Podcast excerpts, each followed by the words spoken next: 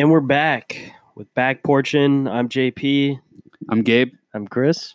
And we're doing the top 25 movies from 2000 to 2009. Means if it came out in 99 or 2010, you're out of luck. So we've done, what have we done so far? We've done 2010. Are we talking our recorded conversations or just our kind of psychotic three hour backyard talks? I guess that's Back true. I guess talks. the, I guess just the ramblings are not canon.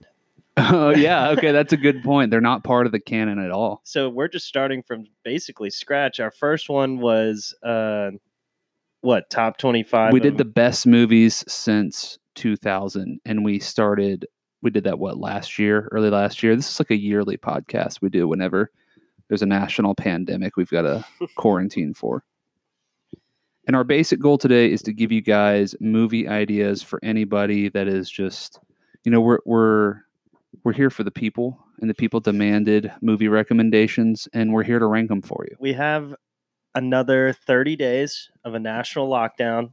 What else? What better time to sit down and watch 25 fantastic movies? Obviously, all from my list because Gabe and JP's are going to be awful. And for all 57 people out there that listened to our first episode, we heard your complaints that two and a half hours was too long. So we're going to go for about three hours this time, just to spite you. All right. So Chris and I made our top 25 movies from the year 2000 through 2009. JP, for our best since 2010 podcast, you did not make a list. Did you make a list this time? Yes, I made a list. It was top 10, but then like five minutes ago, I changed it to top 11 slash honorable mention. So, So, Gabe, this That's is that's top 12, right? no, no, no. Either or 11 or honorable mention. Hey, 10 and know. You're improving. mention. You're on the way. So Gabe, uh, so JP, as we're getting out of the car today, he goes, "I'm a little worried," and I looked. At him, I was like, "Well, why? Like, it's gonna be fine. We're just hanging out." He was like, "I don't think I'm gonna have seen many of these movies," and then I it hit me. These are the movies that I grew up with, right as I'm like coming of age from 2000 to 2009. JP was like a little kid during a lot of these. So Yeah. these have Yeah. all been I saw a lot of these in the theaters or like on literally going to Blockbuster and Yeah. renting them. And so JP has only seen them looking backwards. Yeah, this was definitely of all. Even though we have only one list in our official canon, we've made quite a few. This is definitely the most difficult one to do. I feel pretty happy about my top five, but I first whittled it down to about 70 or 80, then to about 40. And six through 40 is almost interchangeable. Like it's it's tough. It's very tough. hmm Same uh same with mine. I I literally wrote my top 10 without looking them up.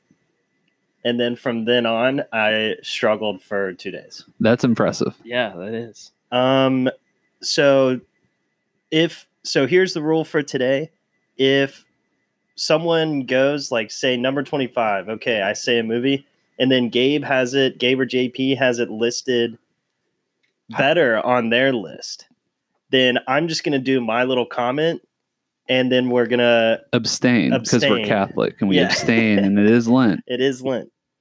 All right, so do you want to get us get the ball rolling? Yeah, I'll, I'll get the ball rolling.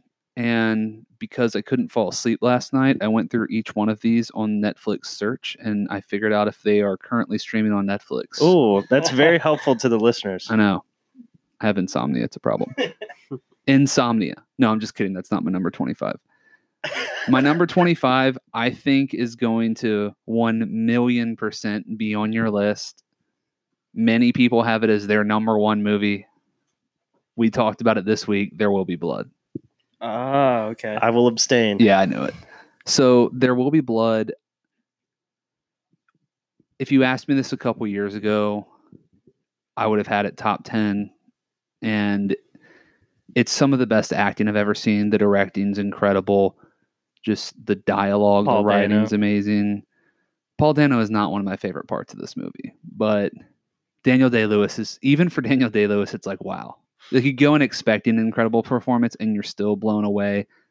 Amazing ending and everything. The thing is though, it is a burden watching this movie. And you suggested us watching it the other day, and I was absolutely not down for that. This is a movie that I acknowledge its greatness. I and that's why it's kind of at 25. I wanted to leave it off and I couldn't justify it. So you're knocking it for its unrewatchability. Yeah, but at the same time, I don't know if it's I think it might be rewatchable for some people. I just don't have I'm I'm overweight. It's going to give me a heart attack. it's so tense the whole movie and everyone in the film hates each other. Yeah. and I just I can't handle that. So there will be blood. I'm assuming we're gonna have a little more in depth conversation later on. Yep. So my number 25 uh, is a twofer uh, Oh, yeah. because I, I wussed out and couldn't cut uh, these two. But, and I know for a fact one of these will be much higher on your list. It's fine. probably on JP's list as well. Avatar, number 25. Honorable mention AI, artificial intelligence. Okay, Avatar. I will abstain. AI. I've never seen, and I have zero desire to. I've never seen AI either. So let me just explain AI for 10 seconds. Can I explain it? Having never seen it before you explain it. Sure. AI is like the definition of when Steven Spielberg had DreamWorks and no one told him what to do, and he didn't have anyone editing him in any way, shape, or form saying, you know what, that's probably not a great idea. That's exactly what it is. That's what- I knew it. Incredible. I knew it. But even more of an asterisk on it is that it was originally Stanley Kubrick's movie, and he died, and he Oh, willed okay. it to Steven Spielberg. That actually makes a lot of sense. It's about like an, uh, an android boy, right? yes, and it would be. uh, So the I like it, not necessarily just for the movie, but because of the background of what would have it would it have been um, another 2001 masterpiece if Stanley Kubrick had actually finished writing the script and and made the movie himself? Uh, which is just fun to blame things on Spielberg. Um, Agreed. Shocked that Avatar is not higher. yeah. So moving on to Avatar, uh, I, I'll save my my large take for probably when you go. But I just I I it's exactly what you just said for There Will Be Blood. I acknowledge its greatness, its effect on the movie industry, and how incredible the technology and how, how much it developed technology in terms of making movies. Like we wouldn't have had Avengers without Avatar. But Why do you say that? we we literally could not have made the movie like the Avengers. Like Are you talking about funding, technology? What are you talking about? the tech from the technical side, yes, um, because they literally invented uh, motion capture. motion basically. capture, which was used somewhat in Lord of the Rings. it Uh, was used a lot in Lord of the Rings Peter Jackson was and King try- Kong. trying it and King Kong, and then James Cameron came and was like, "I'm going to add this and add the greatest digital camera that I've ever invented. Yeah. That's ever been invented on Earth." Um, so I acknowledge it for that. As far as the movie goes, I didn't like it, I loved it. and I'm not joking. I'm not even exaggerating. It's not a good movie. It's great. Sam, what's his name? Sam Well, Worthington. The entirety, Awful. the the entirety of the United stupid. States and China disagrees with you, my The, friend. the plot is stupid. you tell Um, me Ferngully is stupid. Fern Gully is stupid. Uh, the plot's stupid. Fern Gully, the first movie I ever saw in theaters.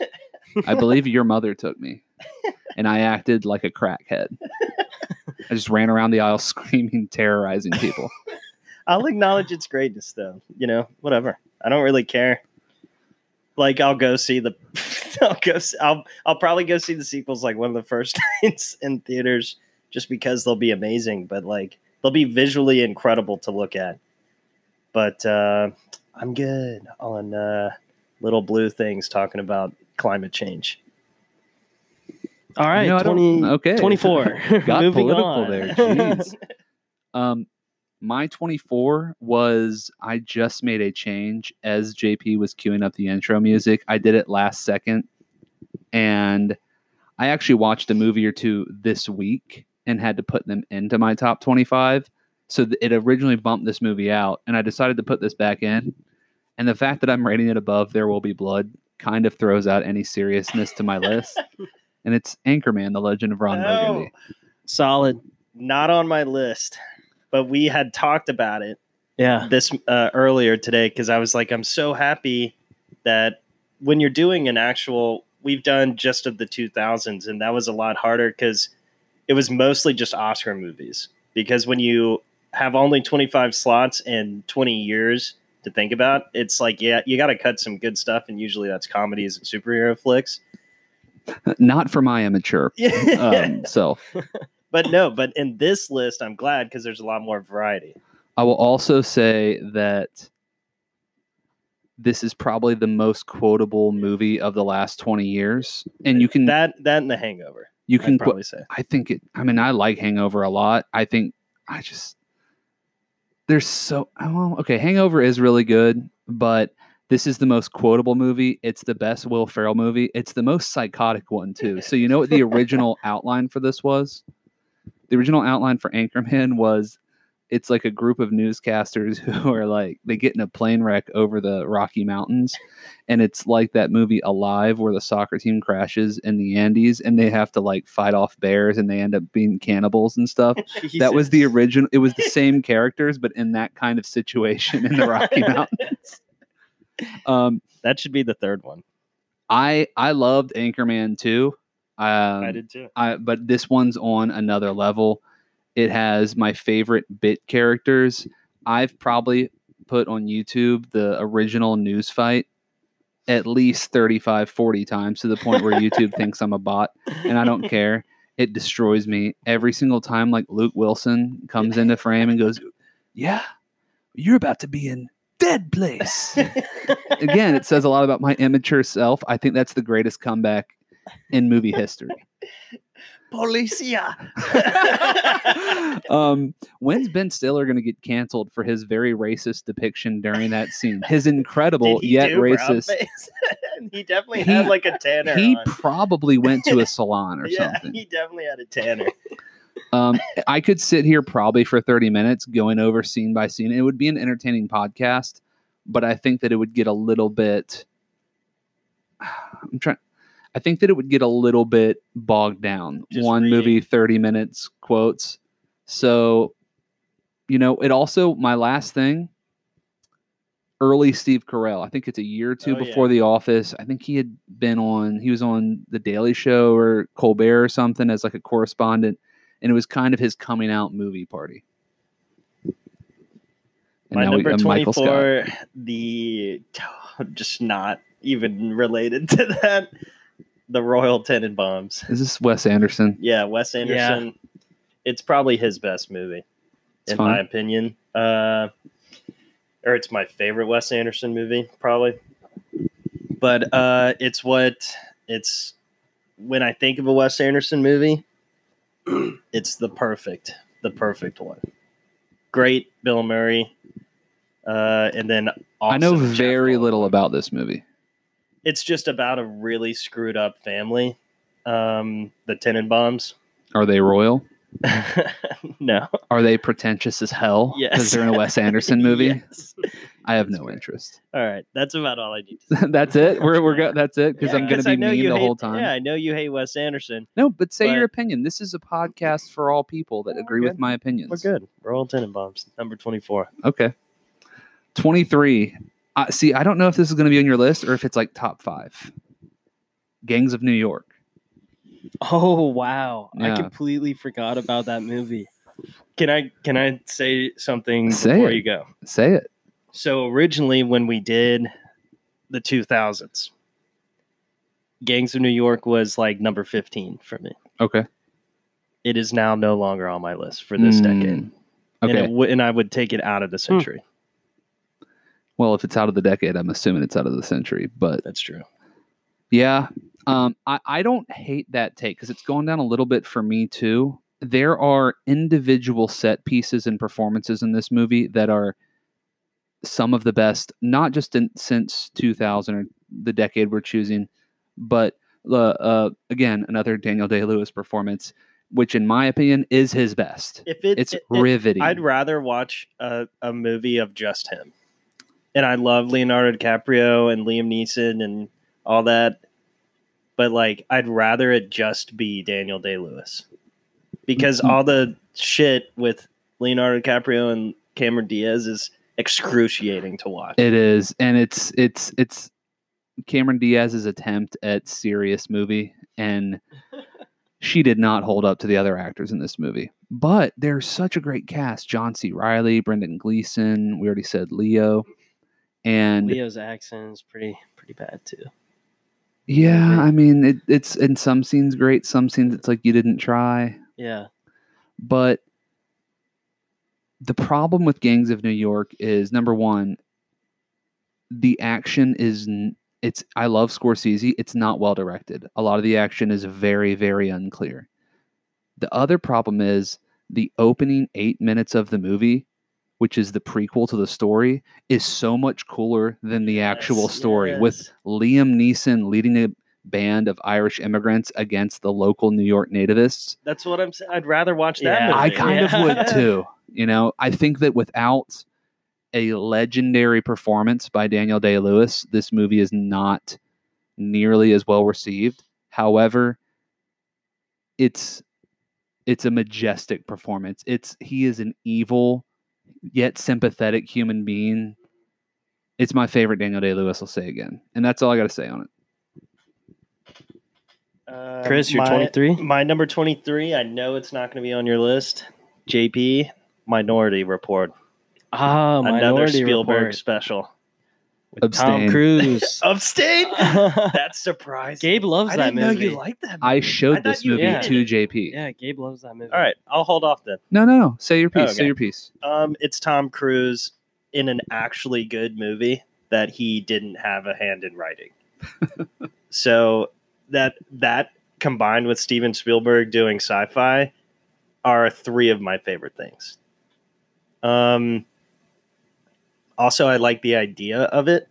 Like the actual plot and story is good. Do you like And- that you used it in law school? Okay, I was about to say, and I also use this in a moot court competition as one of the greatest responses to a judge ever, in my opinion. And, Very unbiased. Um, and yeah, it just works perfect as an analogy for a lot of things. Um, so, it, and it holds up. Have you watched it recently? Yeah, I watched it like a year or it two ago. really holds up, which is surprising because a lot of stuff. I mean, in this time, it can either because think of the difference. We're talking about a movie like Avatar, and then like there, like Air Force One came out a couple years before this. Yeah, well, this movie is closer in time to Avatar than we are to Avatar, which is kind of crazy to think about. And it's actually much closer. We are 11 years now from Avatar, and I think Minority Report was 2002. That's only seven Yeah. years apart. It's crazy That how, is how long it's been. Nuts to think about. Yeah. Avatar still looks like it came out today.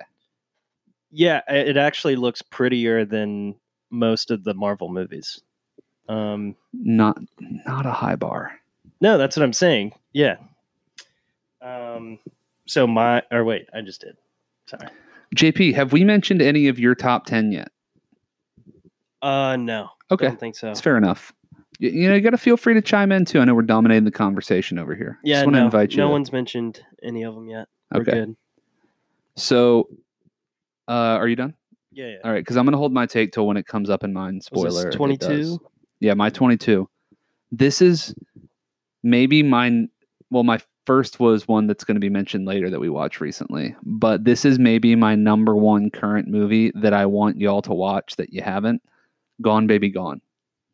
Oh, okay. That is at the top of my to watch list, and I know that if I watch it, based on how you've explained it, that it'll go into the, onto this list. It was almost That's that same- irresponsible as a podcaster It's so up your alley. to not watch it before making this list. It's that same uh, writer, right? Yeah, it's Dennis Lehane who wrote um, Mystic River. He wrote Shutter Island. He was one of the main writers on The Wire for a few seasons, and um, it's so it's based on a pretty popular book by him, and Ben Affleck directed it, and much better director than an actor. he's actor. a very good director. This might have been his first directing before The it's Town. his It's, before brother, right? Yeah, Casey Affleck's the main Great actor. character Way better actor than Ben Affleck, which is apparent in Goodwill Hunting. Oh yeah. you know? but um, Michelle Monaghan's in this movie, and she's and this is kind of the definition. I feel like it's just we're a bunch of like He-Man woman haters. It's another movie with a female actress I do not like, but I like her in the movie. Yeah. And you see throughout. I'm not even gonna say whoever's in it. It's one of those just crime mystery thriller movies, and you never know what's gonna Talk happen. to me. It's Talk well to shot. me. It's well directed, and it's a clever plot. Um, there's a ton of people in it, though. It's one of those. Oh, he's in, she's in it. Oh my Good god. that guy. Yeah, yeah. You'll freak out about that guys in this movie. So you need to watch it. Absolutely at the top of my Yeah, to same. watch list. Um, my number 22, totally different again. Finding Nemo. My number one, Great pick. my number one Pixar movie. Great The be- yeah, is it the best Pixar movie? It's by far the best Pixar movie, tied with which I- Inside Out. Never seen it. Never seen it. Heard it's great. Yeah, I it's have heard the it's the best good. one to me for sure. I think it it is a close number one to The Incredibles, which is a very very close second. Which whichever one that I picked, I was putting in this slot right here. But Finding Nemo, it's a classic. If you want to talk about uh, quotable movies. Around this time, there was Anchorman and there was Finding Nemo, and people were equally quoting both of them. I touched the butt. Yeah, and yeah, my name's Bruce. and then mine, I still say mine. What? Mine? Yeah. hey, hey, hey! it's Oh, the that little per- crab. The most perfect, dude. You know those people at Pixar were like, how do we personify these animals? And they just that must have been the most legendary like session. this guy just goes. What if they just go mine, mine, mine, mine? they all were like, yeah, just awesome personifications of of every animal in that movie was so perfect. yeah. It was so perfect. Now I was a huge Pixar guy through the age of like 15, 16. And I've still seen about half of them that have come out since then. But you know, I'm an adult now, so it's like you can't go to a Pixar movie in theaters like unless I'm taking like a relative, you know. It looks Yeah, weird. Yeah. But this was one that of the Pixar movies I've seen that have come out recently, and I know some of them have gotten just really good reviews. It's just on another level. It is a much higher level than the stuff that I've seen since like 2010. Like if you put Brave in this, it's a completely different stratosphere of movie. Finding Mhm. Nemo, it was kind of Finding Nemo is a good film. yeah. It's not just that it's a good kids movie or it's a good Pixar the movie. story's it's great. a good film. yeah. Like Um, the themes in it are awesome. Like Monsters Inc. was very good, but then Finding Nemo comes out and it really shows that Pixar had stuff in their arsenal besides the Toy Story movies. yeah, Mhm. exactly. And I think I still think Inside Out is the best Pixar movie. Okay, I've heard It it's really good. I've just not seen it. It is the best like just actual film I've seen by Pixar. It's so good. I need Yeah. to see it, but I, I just Gabe hit it on the head. It has to be just the correct vibe for me to watch that. it kept me entertained the whole time. yeah, but I'm not. being a I'm not kids just gonna load that up one night. Like I don't know. it'd have to be like quarantine and and my niece is over. Yeah. You know. Anyways. all right. My number 21. And this is one of the first ones I will bet money it's on your list. Pretty high. We. I don't think we've. There will be Oh, There blood. Will be blood. Yeah. Catch me if you can. I will abstain. Yeah. And I'll even put it in parentheses. I will abstain for quite a while. Yeah, yeah, I figured. I, I I feel like this is top ten, maybe top five for you. Um, Catch Me If You Can is a very rewatchable movie, and it's also a movie you can watch individual scenes of. Like I love movies that I can just go to YouTube and be like, oh, let me watch these three, four scenes. Or if it's on halfway through, it's like the concept of that podcast, Rewatchables. I love. Oh, you know, thirty minutes in, Chris Walken is, you know, talking to a waitress. Yeah, I'll watch the rest of the movie. um, Chris Walken, I believe, was nominated for uh, Best Supporting Actor at this Oscars. He did not win, and he was really good. I just, I didn't even think he was like. I thought Tom Hanks and Leo, Leo stole the screen every second they were on the screen. a very different Tom Hanks performance, and he does have range, but his his personality was so subdued in this movie, which I really really loved. Um, DiCaprio really showed right here. This So was during Walken, the. Oh, Walken go ahead. was Go ahead. nominated for Best Supporting Actor, and John Williams, the legend, was nominated for Best Original Score. It's a pretty good score. It was not nominated for Best Picture though, and it absolutely No. should have been. I co- totally agree. Um, let me see who Christopher Walken lost to.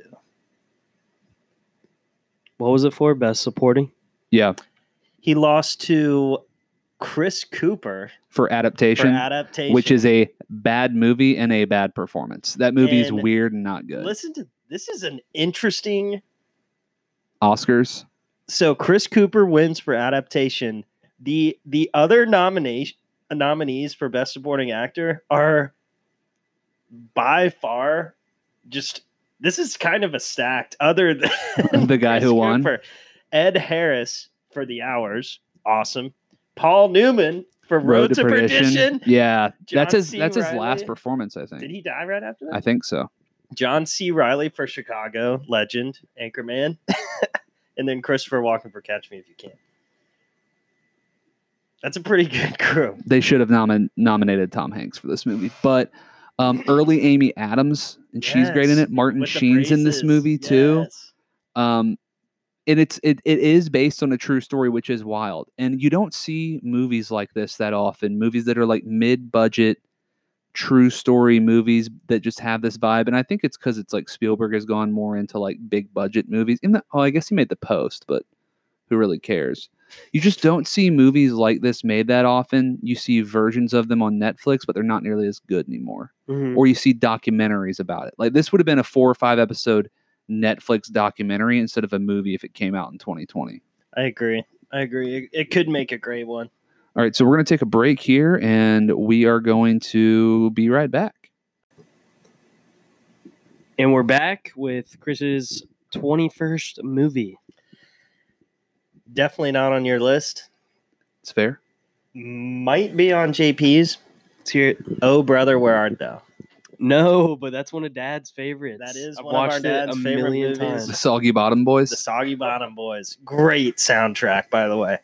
I respect the choice. I've never seen the full thing. Oh, you have to watch it. Yeah. Um, it's one of the Coen brothers' best. Um, besides another one that's on this list.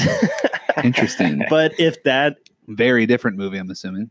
yeah. Yeah. But oh, brother, where art thou? I. It's weird to compare to that other movie that we're referring to because oh, brother, where art thou is actually more of an art art piece and it's more of an art film. Um, Who's in it besides George Clooney? uh George Clooney, Uh, to Jesus. the Jesus, Oh, John Turturro's in it? Yeah, it's it's all of the Coen brothers guys. Yeah. It's, uh, John Uh, Goodman. That's the first.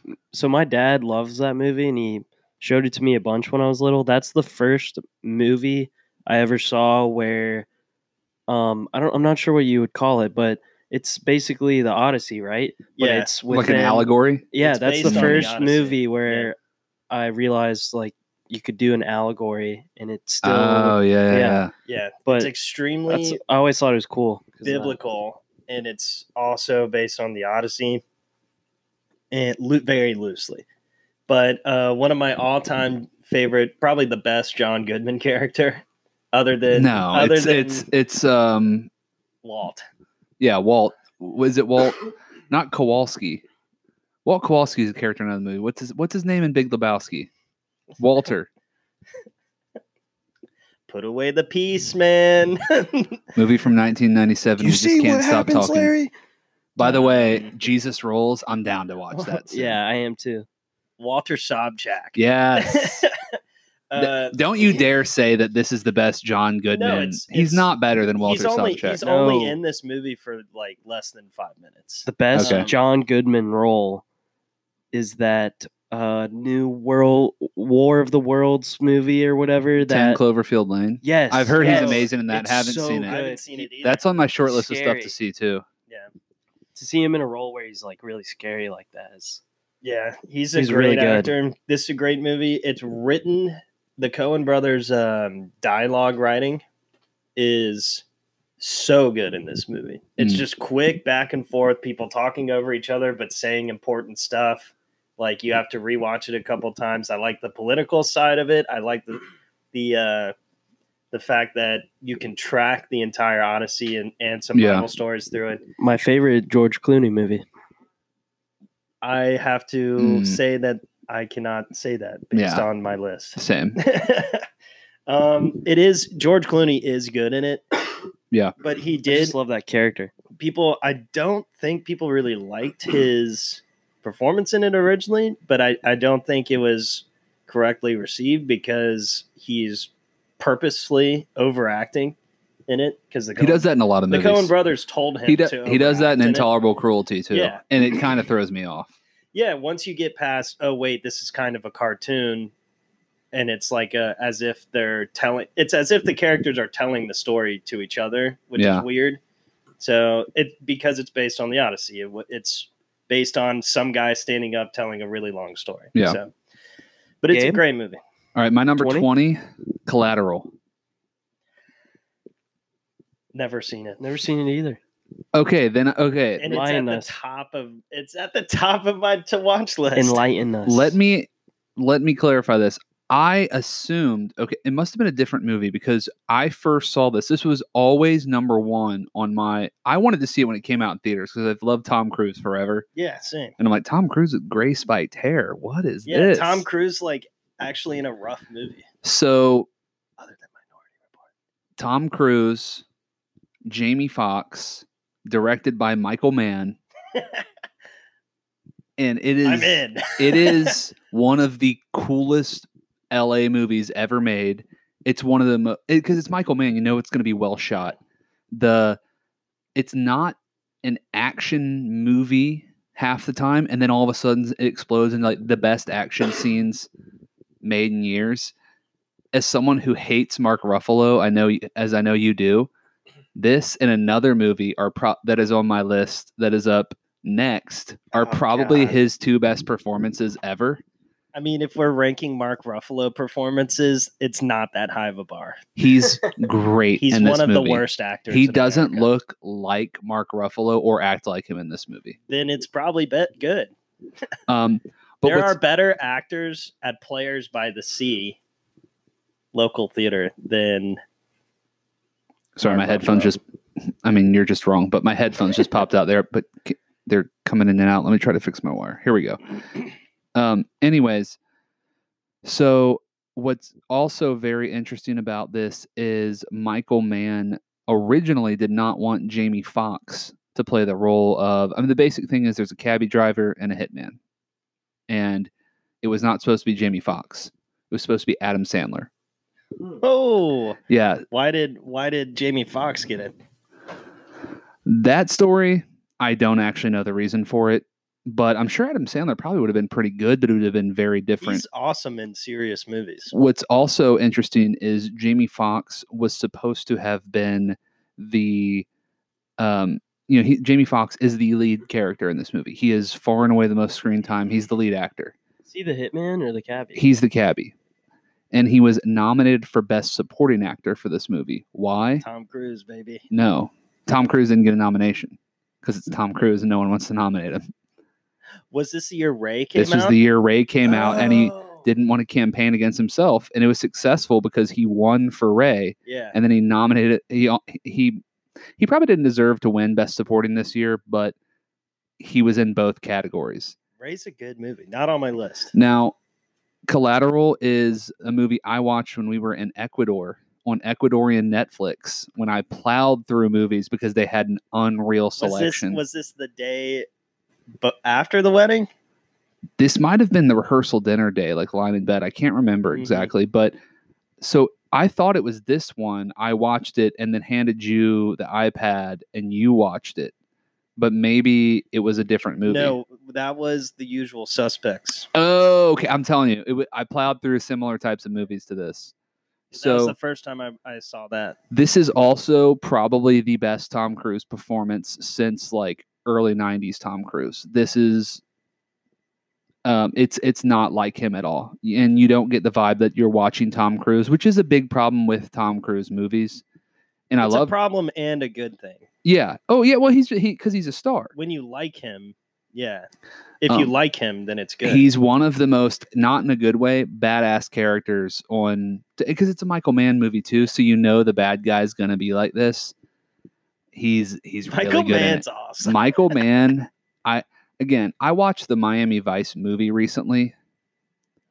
I'm not gonna say it's good, I was about to say I'm drawing the line. but I'm not mad I watched it. Colin Farrell. Colin Farrell, uh, uh, and there are critics who say he's incredible. It's one of the worst performances I've ever seen in a movie. it's really bad, and his whole What accent is he doing? Is he doing like a Florida accent? he's doing like I was beaten too much as a kid accent. It's weird, man. It's really baffling. The closest thing he's ever done in his career to it is True Detective season two, the way he acts. I liked him in True Detective. Yeah, I know, I did too. All right, yeah, we've spent ten minutes on Collateral, and I've been talking about it. You go ahead. But by the way, awesome movie. You gotta watch it. 20, Chris? 20 uh i think gabe gabe's gonna have this higher jp i if you've seen this movie it'll be high on yours gladiator Not on my list. wow I know, I know. That's one of How can my you- top two watch movies. I haven't seen it. I know, I know, I know, I know. Oh. how can you gabe how can you make a list of the best movies from 2000 2009 and not put on gladiator Because I like everything about this movie besides the direction. I don't think it's a well directed movie at all. uh, Acting, awesome. russell crowe's the man Russell Crowe's great. Joaquin Phoenix Joaquin Phoenix evil was completely passed over for best supporting. He got nominated. I can't remember who beat him, but it should have been him. he's um, incredible in. Russell Crowe won Best Actor, and every he like swept all the awards for it, but it should have been Joaquin Phoenix. He's the be- he's, un- He's incredible. so good in it um, it's ridley scott right which is why I don't Yeah. think it was? It's. It's Ridley Ridley Scott. Yeah. yes. It's a lot of people would say it's his best movie. It's by far his best movie. I mean, Alien. But I mean, Alien. Yeah, it's a classic, but eh. There are, are we gonna have an Alien conversation right now? No. not. Yeah, there are elements of Gladiator. I know I'm taking over your thing. There are elements of Gladiator. It it reminds me of Gangs of New York that are some of the best Yeah. scenes. I agree, and Some that's of- why it's not. Uh, this is an honorary spot. It is not my favorite. It's not even. Mhm. I don't like when I think. Oh, let me list off. If this was a list of favorite movies, it, this wouldn't be on it. Did Russell Crowe win Best Actor for this and A Beautiful Mind two years in a row? I think he lost for, this? and Oh, I thought he won. for a beautiful mind. Maybe I have it backwards. and they then. both won Best Picture. Okay, well, Yeah, I could have Um, sworn Joaquin won Best Supporting. he did not win Best. didn't? He's never. He didn't win till the Joker. That was his first Oscar win. Oh, ever. really? Yeah. Let Um, me see who he lost to. but Gladiator is something. It's one of those things where I said six through forty could have rearranged him anyway. This could have easily been on my list. It was probably in the top 10, 15 left off. I've just never liked it because the direction. I really don't like that part of it. It's it is a very like okay, yeah. So Russell Crowe won for Gladiator, but lost for A Beautiful Mind.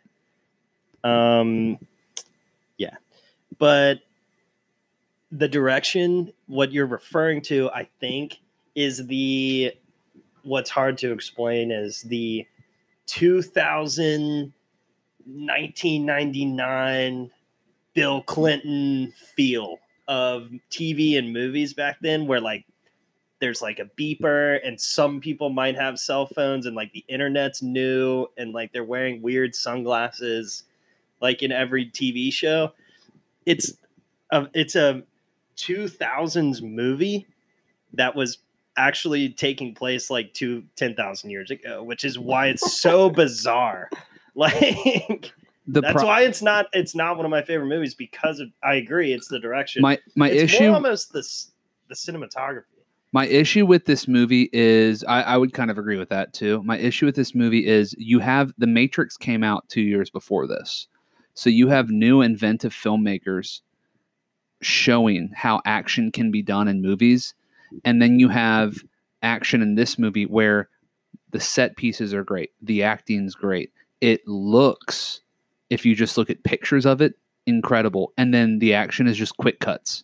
Yeah. And it's that's that's called someone who is old and is even though I think Ridley Scott won best director for this, complete, complete trash. If you let Michael Mann direct this, If you went if you let Michael Mann direct this movie, it every single character in this movie's entire family is murdered.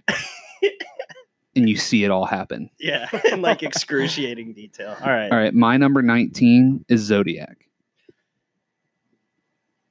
I had to cut it. Ooh. It's JP, have you probably seen my- Zodiac? It's one of my Abstain. favorites.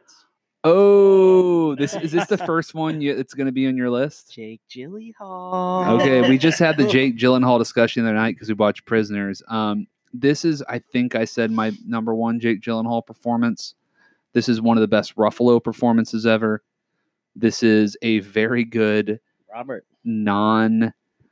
I think it was one of his first RDJ. post rehab RDJs, even though he go needs to go to rehab in the movie. yeah. um, I didn't think I'd like this when it first came out, and I, my appreciation for it's grown um, because it's about the true story about the Zodiac killer. It's based on the cartoonist Gyllenhaal's book he wrote about it, and it's just it is baffling. I found myself, even though knowing what happens in the end, I found myself enthralled by it. I like movies like that that they're like, no, everyone knows what ended up happening here, but the movie's still fascinating. Is it not one of the most? I would only compare it to the Silence of the Lambs in terms of the last fifteen minutes. When I am white knuckled, sweating, The the basement scene, freaking out, the lights are on in my house. freaking out. Yeah, very, very, and and that's a testament to how great a director Fincher is. And even though like there's a movies like Gone Girl that I don't like the movie, I don't like Gone Girl. I don't like it either. but it is a very well well made Yeah. movie, you know. So if you said this is Fincher's best movie, yeah, I could see it. If you're someone who's into murder mysteries, um, well acted murder mysteries or true story like crime dramas, it's a must see movie. And it's one that because 2007 is probably the most stacked movie year since 1974, no one talked about it at the time. It didn't have a prayer of getting nominated for best picture because the best picture category that year was stacked. Say it's in a an, it's in a weak year, like when Argo won I think it wins It best would- picture in a lot of these years. directing, Yeah. probably. Just been got really unlucky with the release date. You ready for this? Let's hear it. I'm putting Zodiac at 25. I'm taking Avatar out. Do what you got to do. That was to honor honor it. Fuck Avatar. I'm putting Zodiac. Jeez. I love Avatar. okay. So, uh, Chris, you're No 19. Uh, 19. Ocean's 11. I thought about putting that on. Absolutely abstaining. It's Oh, hell yeah. okay. I thought you were gonna say absolutely not. so That is the way I'd preface. Like, absolutely not. um Ocean's 11 is This is a fantastic movie. everyone in it except for Don Cheadle is excellent Cheadle's accent's really bad. at the height of their powers. Julia Roberts, Besides Matt Damon. who I don't like, is amazing in it. Uh, everyone. Uh, now Andy Garcia, so good as a villain. He's really good. He's so good. Um, I'm trying to keep my comments to myself. Yeah, I also so why I looking at Ocean's 11 when it first came out, it was big blockbuster JP. All it was a big like parent blockbuster when I was a kid. Like this all- is one of my mother's favorite Yeah, movies of the recent years. It was like big. She loves the whole night- series. Big date night movie. Mom and dad like, mom and dads across the country were like getting babysitters to go see this movie, Yeah. and I never saw it in theaters. I remember seeing it It's because you were seven. yeah, I was young, and I remember seeing it like maybe on TV or on VHS or, or DVD or something um, a couple years after, and I was like, "This is yes, it's a blockbuster, but rewatching it, it's like a it's a very good just film in terms of the art of it. hmm Um, Soderbergh. Soderbergh, and it's con- it's like It's my number one Soderbergh, but I haven't seen Traffic, which I've he won I think best Yeah, director for. Yeah, I haven't seen Traffic either, but Ocean's Eleven is when you re. I encourage anyone, everyone, to rewatch Ocean's Eleven with an art eye. And Oh my god. sorry, I'm being pretentious, but and look at because yes, it's a high, it's a heist movie with all these stars in it, but that's there's a deeper level of commentary to it, which is good. Okay, my 18. I don't know if I feel good about this. King Kong. Oof. Now, I actually like that. if I saw this, um, which I did, I saw this in theaters three Peter times. Jackson. This was like my favorite movie. I saw Peter it at Jackson. Pablo Theaters with you and your dad. I saw this movie several times. This is my freshman year of high school, I think. And my problem is I haven't seen it in about eight years. So I love it. I love that it's three hours long. I love the direction. The acting is great by everyone. Very early Kyle Chandler playing a complete douchebag. And he's he plays good guys in like every movie. And I'm like, no, go back to your roots from King Kong. You're so so good as an a-hole. Mhm. Andy Serkis, not mocap. Love it. And Jack Black in a serious awesome. role, which he should do way more often. The problem is, I'm saying all the good things about it. I don't know how well the CGI has aged. And I, I legit don't know. And I kind of don't want to rewatch it because I'm scared the CGI might won't age well. it. Yeah. I like the newest Kong better. Really? Mhm. See, I thought it was fine, but The not on the level the of this one. with uh, Samuel, Samuel, Jackson. Yeah, I didn't really like that movie. I like it. And Godzilla vs Kong's coming out, so In on that. yeah. Yeah, man. I meant- All I right, like Chris, you're Godzilla. 17. Or you're My 18. You're My 18. 18, I'm guessing, is way higher on y'all's list. Iron Man. Not on my list. Whoa! Not close to being on my list. Not in- really? Not in my top like 60. And I It's- like Iron Man. It's still to this day my favorite Marvel. movie. yeah, it's the best Marvel movie to Um, me too. You didn't include it? It's like my number five or six Marvel movie. Wow. Damn. Okay, Damn. Yeah, it to me it's the best Marvel movie. It's um I I put it this high not only because I just love this movie and it's super rewatchable, but I love Robert Downey Jr. and then I I also you have to think about what it fucking started. Like Yeah. a lesser known comic book character that I did not I I never really was into comics, but my brother what my older brother was, and I had no idea what Iron Man was. And they created the most profitable movie franchises off of that from an actor who They took a risk on. really not a sure bet. They had But a he- big insurance policy on him. RDJ was born to be Tony Stark. oh yeah. And Gabe, I'm shocked that this isn't on your list. It's it's I if you asked me when it came out in 2008, I would have been, oh yeah, because what it did for the MCU, the superhero genre, I mean, it was amazing. It's got a couple problems with it. Number one, I've now seen the exact performance 15 more Marvel movies. So at the time, the Tony Stark performance was a revelation. You're He was you're- even better You're Iron doing Man. a test. You're giving RDJ an even bigger testament because you're saying he's No, what I'm saying he's saying playing that character perfectly in every film. no, and I've gotten tired of it is the problem. Oh well. So that makes like I was happy Endgame ended the way it did. So I'm like, oh, at least they're gonna go in a new direction. So what I'm saying is I respect the pick and I really do like that movie, but I'm a little over it. I think it was it's one of those things where it's like, yeah, you know, George Mikan was an awesome center in the NBA in the 1950s, but then they got guys like Shaquille O'Neal that they're both Hall of Famers, but they learned how to play it a little bit differently on a bigger scale. It's comparing Bobby Jones and Tiger Woods. They're Yeah. playing two different sports. I was going to make a golf comparison, then I feel like you were going to correct me on, so I decided to go basketball, and yet I still got the golf correction. So Um,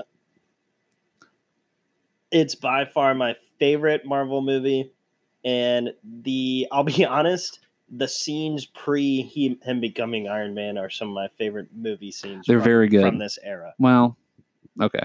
My 17, Avatar. Yes, bullshit. You had it in your top 25 to start out. so Not don't act like it's not a good movie. Look, I'm biased. I saw this movie in theaters in 3D when I was eight. Mm. So oh my god! I bet- immediately and I'm you've like never recovered. the night scenes where the plants are glowing. Yeah. Yeah, I've never recovered. so there's just a couple. We've already talked about Avatar. There's a couple elements I want to go through. I guarantee everyone listening has seen it. There's multiple aspects to this. The first aspect is this is up my alley. A sci-fi outer space, half real, half cartoon movie with lots of action, with a very basic, easy to follow plot, with solid but not spectacular performances from everyone involved and instead of being directed by like Michael Bay, it's done by James Cameron. So it's like my exact plot of a movie I like with like one of the probably the best big budget director of all time. So that's why I love Avatar is because it's like there's nothing special about it besides it's the fact that James Cameron said, "Hey, I'm actually probably the best filmmaker with with that that has a 500 million dollar contract with a studio that's ever existed because no one else has ever existed like that. So I'm going to do whatever I want and rake in the most money ever. And I've been looking forward to the sequels that have been rumored to be, they're now seven years delayed. I'm still going to go, I'll be first in line to see the sequels. I really want to go to Avatar at Disney. I've heard it's amazing. It's like the best thing at any of the Disney parks now Yeah, I'm in. my old roommate stayed uh, was in the line for four hours for it and said it was worth it. Said the line was awesome. So, yeah, Avatar, big fan. And you want to hear the sh- most shocking thing I'll say on this podcast? I'm a Sam Worthington guy. Oh, I like get him. the hell out of here. I am too. He's I like Terminator actor. I Salvation, do too. directed by McG. I'm out. All right, Wow. you're Moving 17, on. Chris. Totally different movie. The Aviator. This is in my top five to watch. I've still never seen it Oh, Yep, I, I know. God. I to the point where either. last night I was trying to watch it and I couldn't find it on any streaming service. haven't seen it. it is an incredible movie. Um, Isn't it really long? very long. Um, probably a top three, top possibly top two Leo performance. That is a high bar. I've seen uh, Um, the meme of him in the bathroom washing his hands from the Oh, movie a million times it's this very quarantine. timely for right now. Uh, so yeah, the acting is so strong in it. Um, he was nominated for Best Actor, did not win, and Yeah. I think Cate Blanchett was nominated and did not win. so I think sh- Scorsese was nominated, did not win. I think the movie was nominated and did not win. So it yeah, so it was nominated for eleven Oscars and it won five. Uh, Cate Blanchett did win. Oh, she did. Yes. Okay, Um, and she, uh, she's incredible in it. Yeah. Like an uncanny. This is this is her in the midst of like the Lord of the Rings movies. Like she's on fire during the early two thousands. Um, she is. I'm talking perfect in this movie. Um, but yeah, so the movie's incredible. The story just of Howard Hughes Yeah. is, is amazing to begin with. Like He's a freak. he's just a freak. And to realize how successful and powerful he was, but was Mhm. still such a weirdo Yeah, is so strange. And then you also realize how many characters in movies and books have been based on Howard Hughes. hmm And also the background story of like Leonardo DiCaprio being like, yeah, this is why I was put on this earth to play Howard Hughes. It's the movie he's he was trying to make for like 10 years. And he, when he was in his teenagers, he wanted to make it make it. But which is a really weird thing for a teenager he was to want. obsessed with this, which is super weird. Um, but yeah, it the acting in this movie, I I will describe it as this: expertly directed, incredible acting, and in in just a fascinating story make up for the length and the fact that there's not there's not like action and Yeah. it's, it's just a biopic but it's but done but done A plus. fucking perfect. Yeah. Um, so I'm saying like, if it was, it it ain't Goodfellas, but it's like it's just it's awesome still. Yeah. All right. So we are going to stop there and we will come back with my number 16. And you're back on Back Porchin with JP, Chris, and Gabe. And we're on Gabe's 16. 16th. All right. So my 16. And Chris, you've said this a couple times. Like that, I don't like this movie. You said it a week or two ago. I like Minority Report. It's a great movie.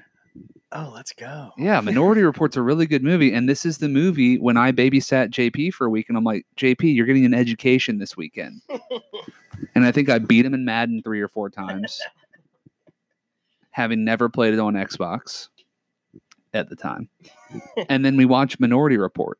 And what was your opinion on Minority Report when we were when we watched it? You were like twelve or thirteen.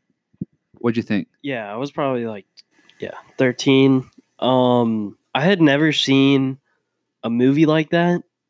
I'd compare it to, I don't know, maybe even something like Blade Runner, honestly. But I had never seen anything like that. And uh, Well, okay, I think it's the same guy, the guy that wrote the short story. I could be wrong. I think it's both Blade Runner and Minority Report. Oh, both really? Philip K. Dick stories. Am I wrong on that? I'm not sure. I, I think it could I'd be. have to look it up. I might just be completely BSing. Who knows?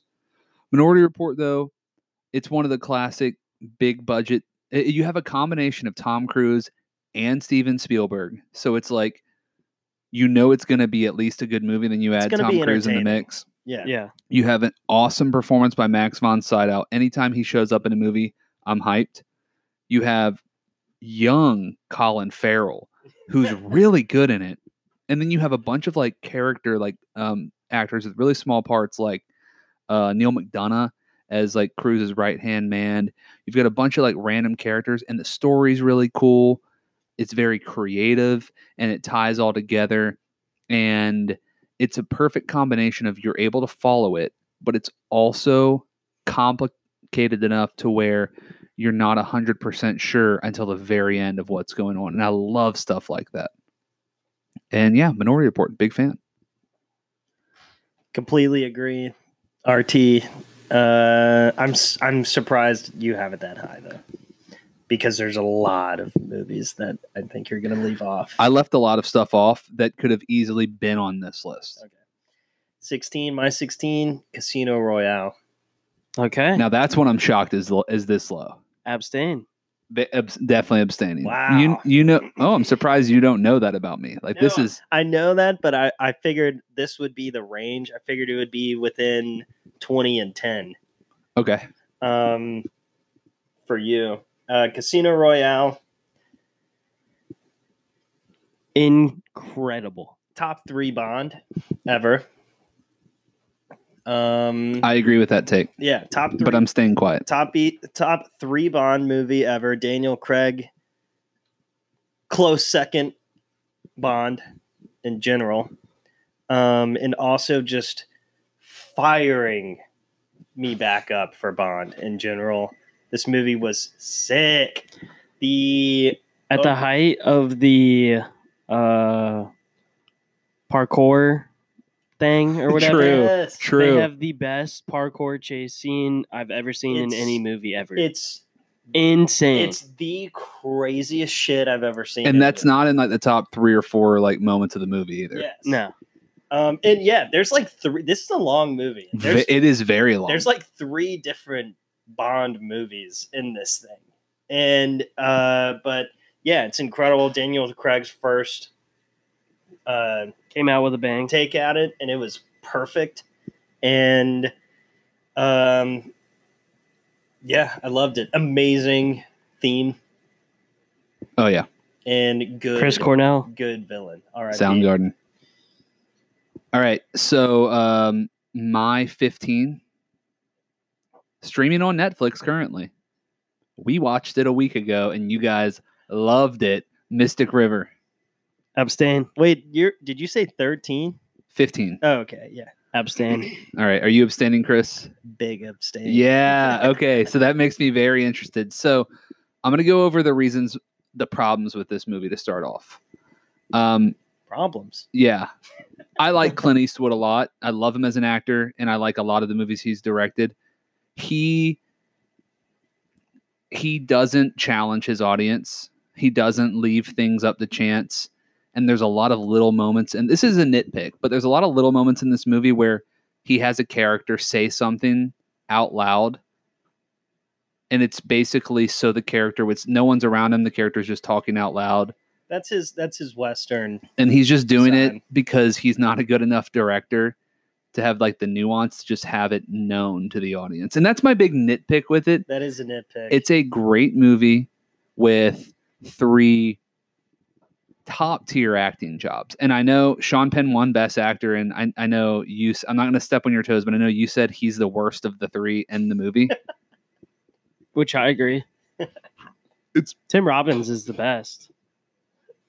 it's also it's one of those things where that style of movie the dennis lehane novels every movie i've seen Right up in that alley. style i'm in which is why you need to watch gone baby gone um yeah mystic river that's my take and we're going to talk about it more later so you go ahead and go Fifteen.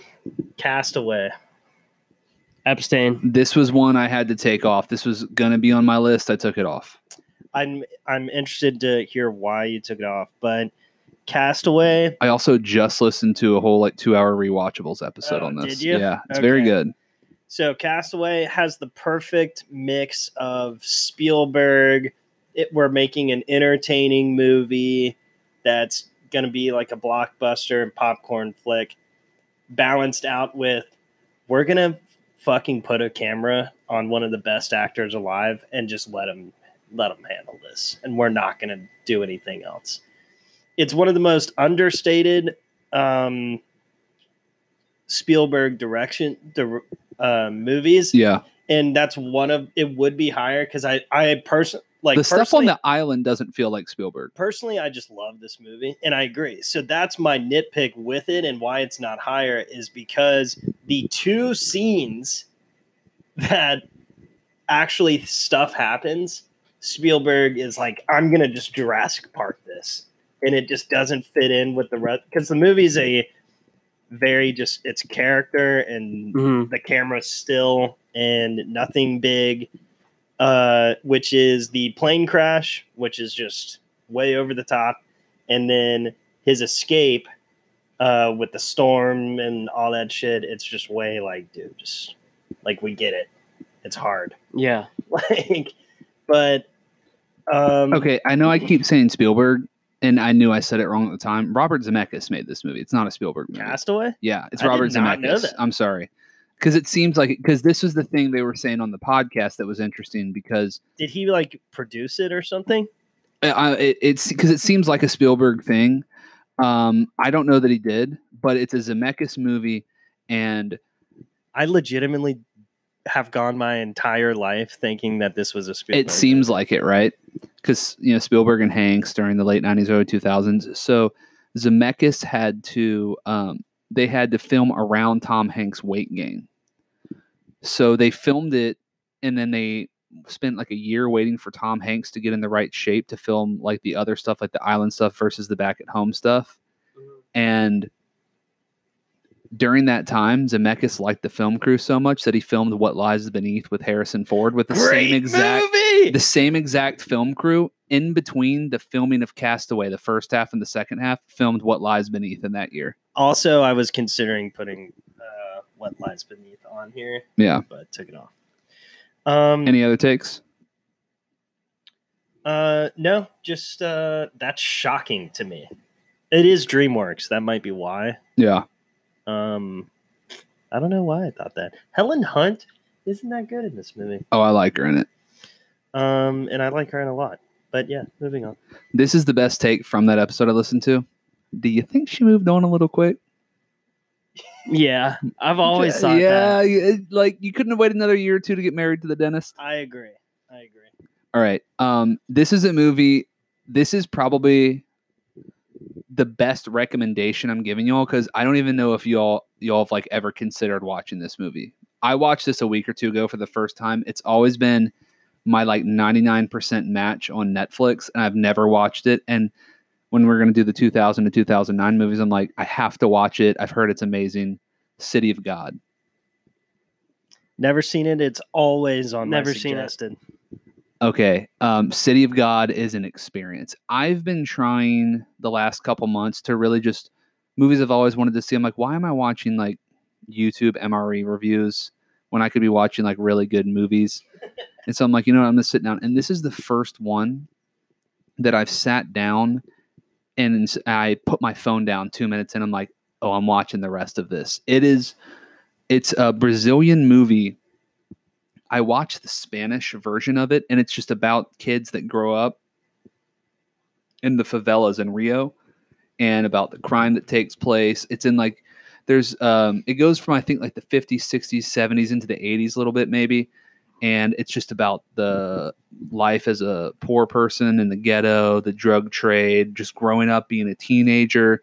And it's so the story is so well told and it has some of the best characters. And the way the I've never seen a movie directed Is this it a way. fully Brazilian cast?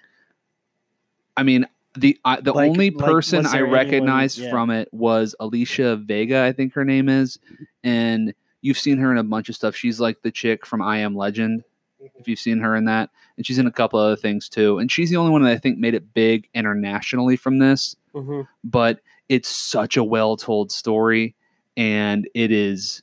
You need to sit down and watch it, it- but you don't want to be interrupted. You don't want to be distracted because you have to pay attention with the subtitles. Can you give a little hint of the plot? the plot is about um, the main couple characters are two kids who are not necessarily friends or even in the same it's not even that they have the same storyline. Their storylines intersect. That grow up in the favelas in rio and it shows how the favelas grow and how these kids grow. And one becomes a regular guy and one becomes a drug lord. Gotcha. and it's there's like guys that are like mentioned like for like 30 seconds and i was like this is a guy. His name is ned. It's not p- time for his story yet. And you forget about him for an hour and then the last half of the movie is about this one guy they mention for five seconds in the movie How many people in Brazil do you think are named Ned? i don't know it's also Four. it's it's it's it's fascinating too because you realize all these people are like younger than jp and they're like running Oh, the actual actors? I don't know if the actual actors Yeah. are, but in the in the movie, it's like, Yeah. yeah, you know, um, we skipped class to go to the beach, and you know, our friend that we go to school with is like running Rio de Janeiro's underworld. it's like, wait, what? Fascinating stuff. Highly recommend it. City of God. uh, 14. Yep. Insomnia. Never seen it. So when I made the joke about insomnia, I was not expecting it to be on your Oh, list. yeah. Okay. That's why I was laughing. Pacino, Robin Williams, Hilary Swank, directed by Chris Nolan. Fire me up. you said you I'm in, you and I haven't even seen it. You said the Nolan thing or the Hilary Swank thing, like she belongs in the same With- category with- with all the others. With Robin Williams and Al Pacino. Even though she's won one or two Academy Awards, It's- I think. Such a good movie. Um, very understated Chris Nolan movie, by the way. Um, Pacino is not as Pacino in this movie as others around this time, which is why I really like him in it. Mhm. Um, he's way quieter and just subdued. Weird performance for him and for Robin Williams. Robin Williams is bizarre in this movie because I've seen him. Is it a show- serious role? he plays a bad guy. And so I've seen him play villains before. Specifically, the closest one I can think of to this is there was a season of Law and Order SVU that he randomly guest starred in, Oh, really? and he plays Robin a, Williams. He plays a child murderer. Oh, and it is the best some it's some of his like later career it's the best acting of his later career. And it's this exact character. Mm. it's nuts how how similar it is. But yeah it, i really love this movie and it's just how obviously it's called insomnia and then has a lot to do with the plot and that has a lot to do with why pacino's performance is so underappreciated yeah, in it yeah. because he subdues his Pacino ishness due to the insomnia that the character's feeling. And she's got a great ass. You don't see stuff like that in this one or hear it. I you've would- got your head right up it.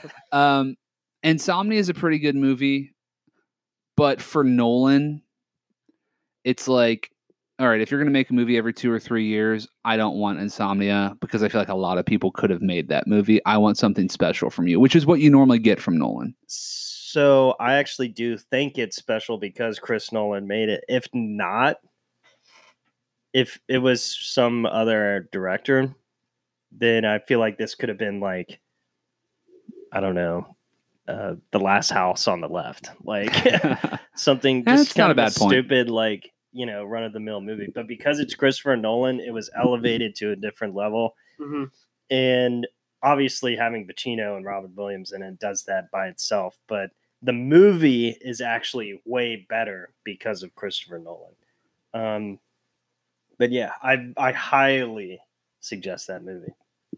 All right, my 13. Let's go big budget.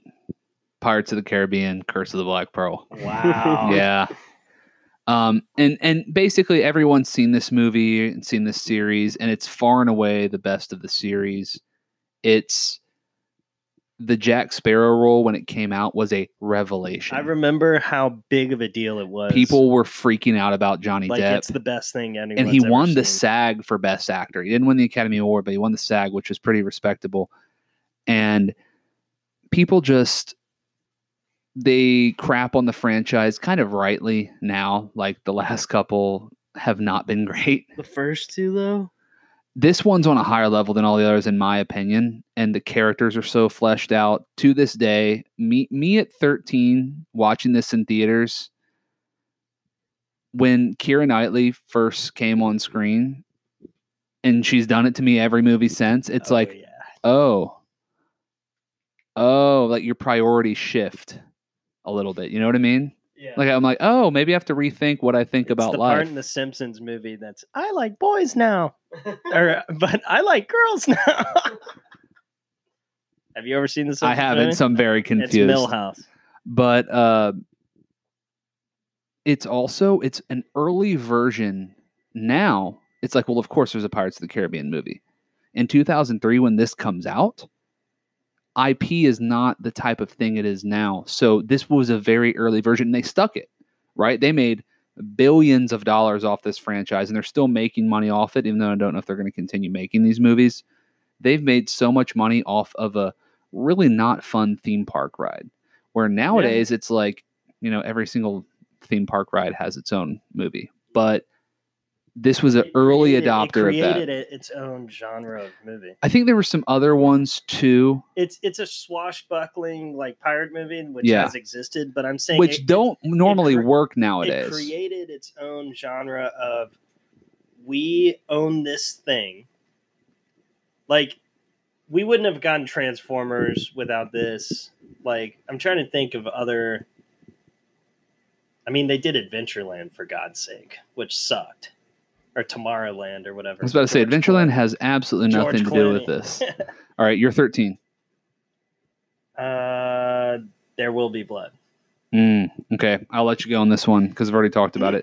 This is, It is. more where mine should have been ranked. I I, put it agree. on as a respect ranking. The Haven't seen it. You got to watch You it have once. to watch you got to it watch it once. once. two of the greatest acting jobs ever. Period. Daniel Day and who else? Paul Dano. Um, the son is just the the general relationship with the son is the best part of the movie, in my opinion. And when the the scene where he's in the church, he's screaming that he abandoned his boy. Spoiler alert! All that shit.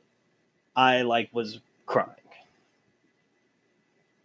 and I'm not like exaggerating. When I first saw it, I was like crying, and I was like, "This guy is a good actor." That What- takes a lot. What Chris. he does, what what Daniel Day Lewis like is able to do in this movie should not be the same called the same job as what Ryan Reynolds does in like Van Wilder. I don't think it is the same job. It's a totally Yeah. different job. Um, but I do. You did kind of convince me earlier. I think you're right. It's not rewatchable. It's, a must watch, but an Mm, yeah. unrewatchable. yeah. Um, and it's also extremely long. Mhm. But I think what Gabe was trying to hit on when he was describing it earlier was that you are worn out. worn at the out, end of this movie. completely tuckered. You know how when I was saying Zodiac, your your clenched fist and you're you're sweating. There will be blood is similar, but it's it's like Catholic guilt in your stomach. you're just torn. The whole you're like, oh. But, but you're sick- enraptured. Oh you're, yeah, you're addicted to the. Is it gruesome? Ah, Or- the- Mm. gruesome's not the best word. It's visceral. Visceral's a good one. It's also one of the best endings of any. but If you so- said it has the best move ending of any movie on this list, you're probably right. that, that could, Ending's great. that Was this- could be the most viewed YouTube movie scene of the milkshake speech. It's a It- great. on, oh, it's you know, so great. The Watch Mojo like top ten countdowns or whatever. That's got to be uh, on like forty five of their lists of like greatest scenes of all time.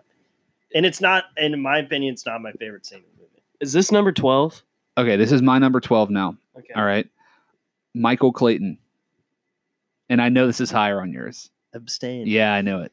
Now, this is an ultimate because I'm so good at recommending movies to you, and you don't acknowledge my greatness at this. I will acknowledge only once. Gabe is good at recommending movies. I'm I've so liked good at- almost every movie you've ever You've recommended. loved every movie I've recommended, which is why like my list of movies is the same list, and we're slowly moving through it, and you're like, oh my god, like oh. Michael Clayton was one of the original. I watched this when I was in high school. I think Chris was in like eighth or ninth grade, and I'm like, okay, you got to see this movie. And I sent you like I Facebook messaged you the opening Tom Wilkinson, which he did not win the Academy Award for this because of Javier Bardem giving a performance of a lifetime. But he his opening monologue, I sent it to you on YouTube, and you're like, "What in God's name is this?" It's bizarre A- without context. yeah, and I kind of regretted it. Because, Oh, it's so no, I great. should be abstaining. So Michael Clayton is um, one of the best Clooney performances. It probably is his best acting performance. It's not my favorite movie of his. It's it's it should not be as good as it is. It it should not be to the level that it is, and yet because the plot isn't that creative. There's a lot of movies with similar types of plots, but it's the acting. It's the, the cinematography is great too, the way it's shot, and then an unbelievable supporting performances by Tilda Swinton, who did win Best Act Supporting Actress. Incredible. And then Wilkinson's amazing too. Wilkinson's my He favorite deserved it. character in the Yeah. movie. All right, you're number 12. Walk the line. I knew you'd have this on yours. I like it, not on my list. I like it too. Not on my list. Y'all know my take on this movie. I'll refer you back to the last pa- podcast. Um, it's a top five favorite movie of all time for me. Yeah. therefore it's ranked un I, and i will acknowledge and i have before in conversations with both both of you that i will acknowledge it it doesn't deserve to be this high but it's literally one of my favorite movies of all time Reese Witherspoon's best movie. I will not say it's She's Phoenix's best performance. so good in it she's so good in it and she i, I think the the oscar thing which really fucked up joaquin phoenix i think for a Not- while not winning it. yeah i think it really screwed him up but um i think that was that was correct reese witherspoon deserved it he not necessarily did um but yeah it's an incredible movie I actually have a 12 All right, let's hear it. Um, I have Castaway. We've already mentioned it, Okay. but Castaway, there it is. Oh, that's it. That's- okay, that's- very fair. excellent analysis Yeah, that's it. Love it. Um, I, I'm looking up really quick to see who Joaquin Phoenix lost to at this one for Best Actor. Um, Philip Seymour Hoffman um, Yeah, and he Capote. deserved it. I really want to see it. I've still never seen it. That is a we- very weak Oscars year. Mm, Not a good movie, but it's the it's it's an incredible performance. He's unbelievable. Yeah. I mean, he's good in Along Came Polly. He's good in He's everything. good in everything. He's good in Lebowski. All right, uh, my number eleven, Tropic Thunder. Hell yeah. Abstain. Yeah, okay, okay. I'm glad we both have this so highly ranked. This is an all-time us movie. It's it's my it's probably my favorite comedy ever. It's this or Lebowski. I completely agree. and it Actually, destroys me every time. It's a movie since like 2010. I've quoted playing video games. Survive. I've made friendships over this movie. Like I have I have a couple friends I've I quote this with. I have a group message that we just it's called Flaming Dragon and it's not with you guys.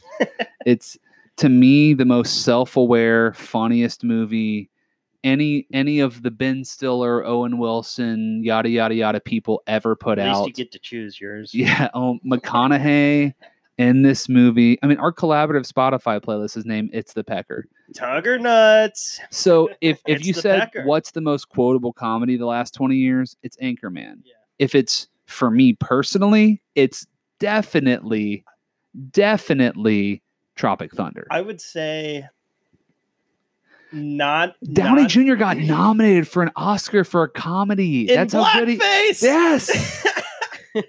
That's how good it is. It's also and low key, he looks six three in this movie. He's like five five in real life. yeah, he does. Um, what? Okay, I like should Jack abstain Black's performance. He's, a- Oh he's my- so funny in it. oh, he's he's great. The There's jelly beans. so many Danny Swallow Mc- the gravy. early Danny McBride. Mother Nature pissed her pantsuit. He's knitting a sweater over here. I could sit here and quote it all day. I'm not going to. Um, Chris, give me your 11. I'm very interested to know if this is on either of yours. Okay. Children of Men. Abstain. Ooh. Haven't seen it. JP. Oh, that's JP. gotta go to the top of JP, your this list, is. JP. I don't care what else you haven't seen. This is number one on. You have to watch it. Yeah, Got it it. has to be has to be the first on your list. Okay, I'm going to massively abstain because I want to start talking about this movie, and I'm not going to. first off, Let's hear it. awesome, awesome performances. Um, Clive Owens, the man. Julianne Moore. Don't usually like her. She's good. But I do in this movie. Yes, Michael Caine's the shit. Um, Michael Also- Caine's in this movie. yeah, Is he just at the beginning? yeah. Okay. Um, so the right. Okay, I'm gonna the writing and the direction of this movie. Who is it even directed by? I think it's Cuarón. I think it's Yeah, it Cuarón's first big movie. Yeah, yeah, Gravity, which was dog shit, and Roma, which I haven't seen, don't want to. But he's an incredible director. I will acknowledge that. Yeah. The tracking shots in this movie are they're up there. I want to talk about Gabe, it so much. I'm, there. I'm, I want to talk about it. I'm just not. They are up there with, and I'm not joking. The Copacabana scene. Some of them are as legendary as that. Um, he does not make many movies. The only movies he's made since 06 are this, Gravity, and Roma. It's crazy. Oof. I would also just, uh, which I'm gonna guess that Gabe's gonna touch on. The this movie is just a great example of Hollywood is not dead to people who are not um, of a certain political or uh, like they. There isn't just one worldview Yeah. in movies. And if you look for it slightly in great art pieces like Children of Men, dude, this has one of the best messages of any movie of of probably the last like 50 years because we are we are a very nihilistic culture and this movie is totally just saying that's really dumb. All right. We're going to get into our top 10s Oh, in just I a have, second. Uh, well, mm, you're going to wait, and we'll be right back. And we're back. Um, it was number eleven, right? Yep. And JP, you're about to participate in this hour and a half so far long conversation with us. I'm very excited for it. We're only at an hour and a half. Yeah. Nice. We're getting less long winded. Yeah. All right. So at number Spoke eleven, too soon. number eleven, I had Bourne Ultimatum. JP, I I, regret allowing you to have a list. Continue. I think it's the best Bourne of the trilogy. Uh, I think it's one of the best uh, action thrillers out there. I think the fight scene with Dash is one of the best fight scenes in Bourne. Um, yeah, I think it raises the stakes and it's white knuckle the whole the whole time for sure. So All right. Let me you guys not like it? let me not give like you a take. Ultimatum? the Bourne series isn't good. Yeah, that's a take for you right there. And here's the thing. It's incorrect. I've read the Bourne Identity, the book. It's terrible. It's not actually good. It's not interesting. It's not entertaining. I started to read Bourne Supremacy, and the opening chapter was probably the worst opening chapter of a book I've ever read in my life. And I went to Providence and had to read like the assigned like Christian rock of books every summer. So I Jesus know what bad writing is. it's Jason Bourne. oh, so here's the thing.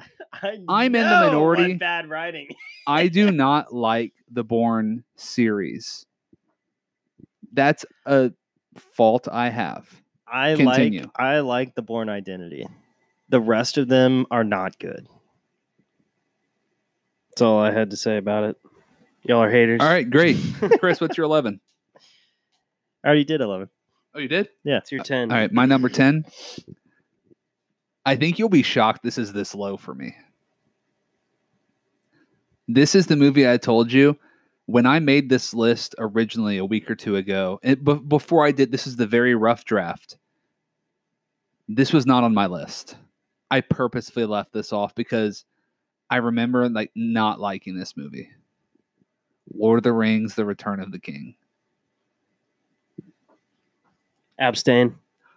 Oh, That's JP. surprising. JP, yes. Okay. Now, Chris, They're have, not have on you my even list. Chris, have it's you one even of the seen best it? I've seen all three of them. They're they're not. It's one of the best Okay. fantasy films of all time. He hasn't actually seen them, but he's saying it because he knows he'll get pissed off. Now, continuing, I want to be Aragorn.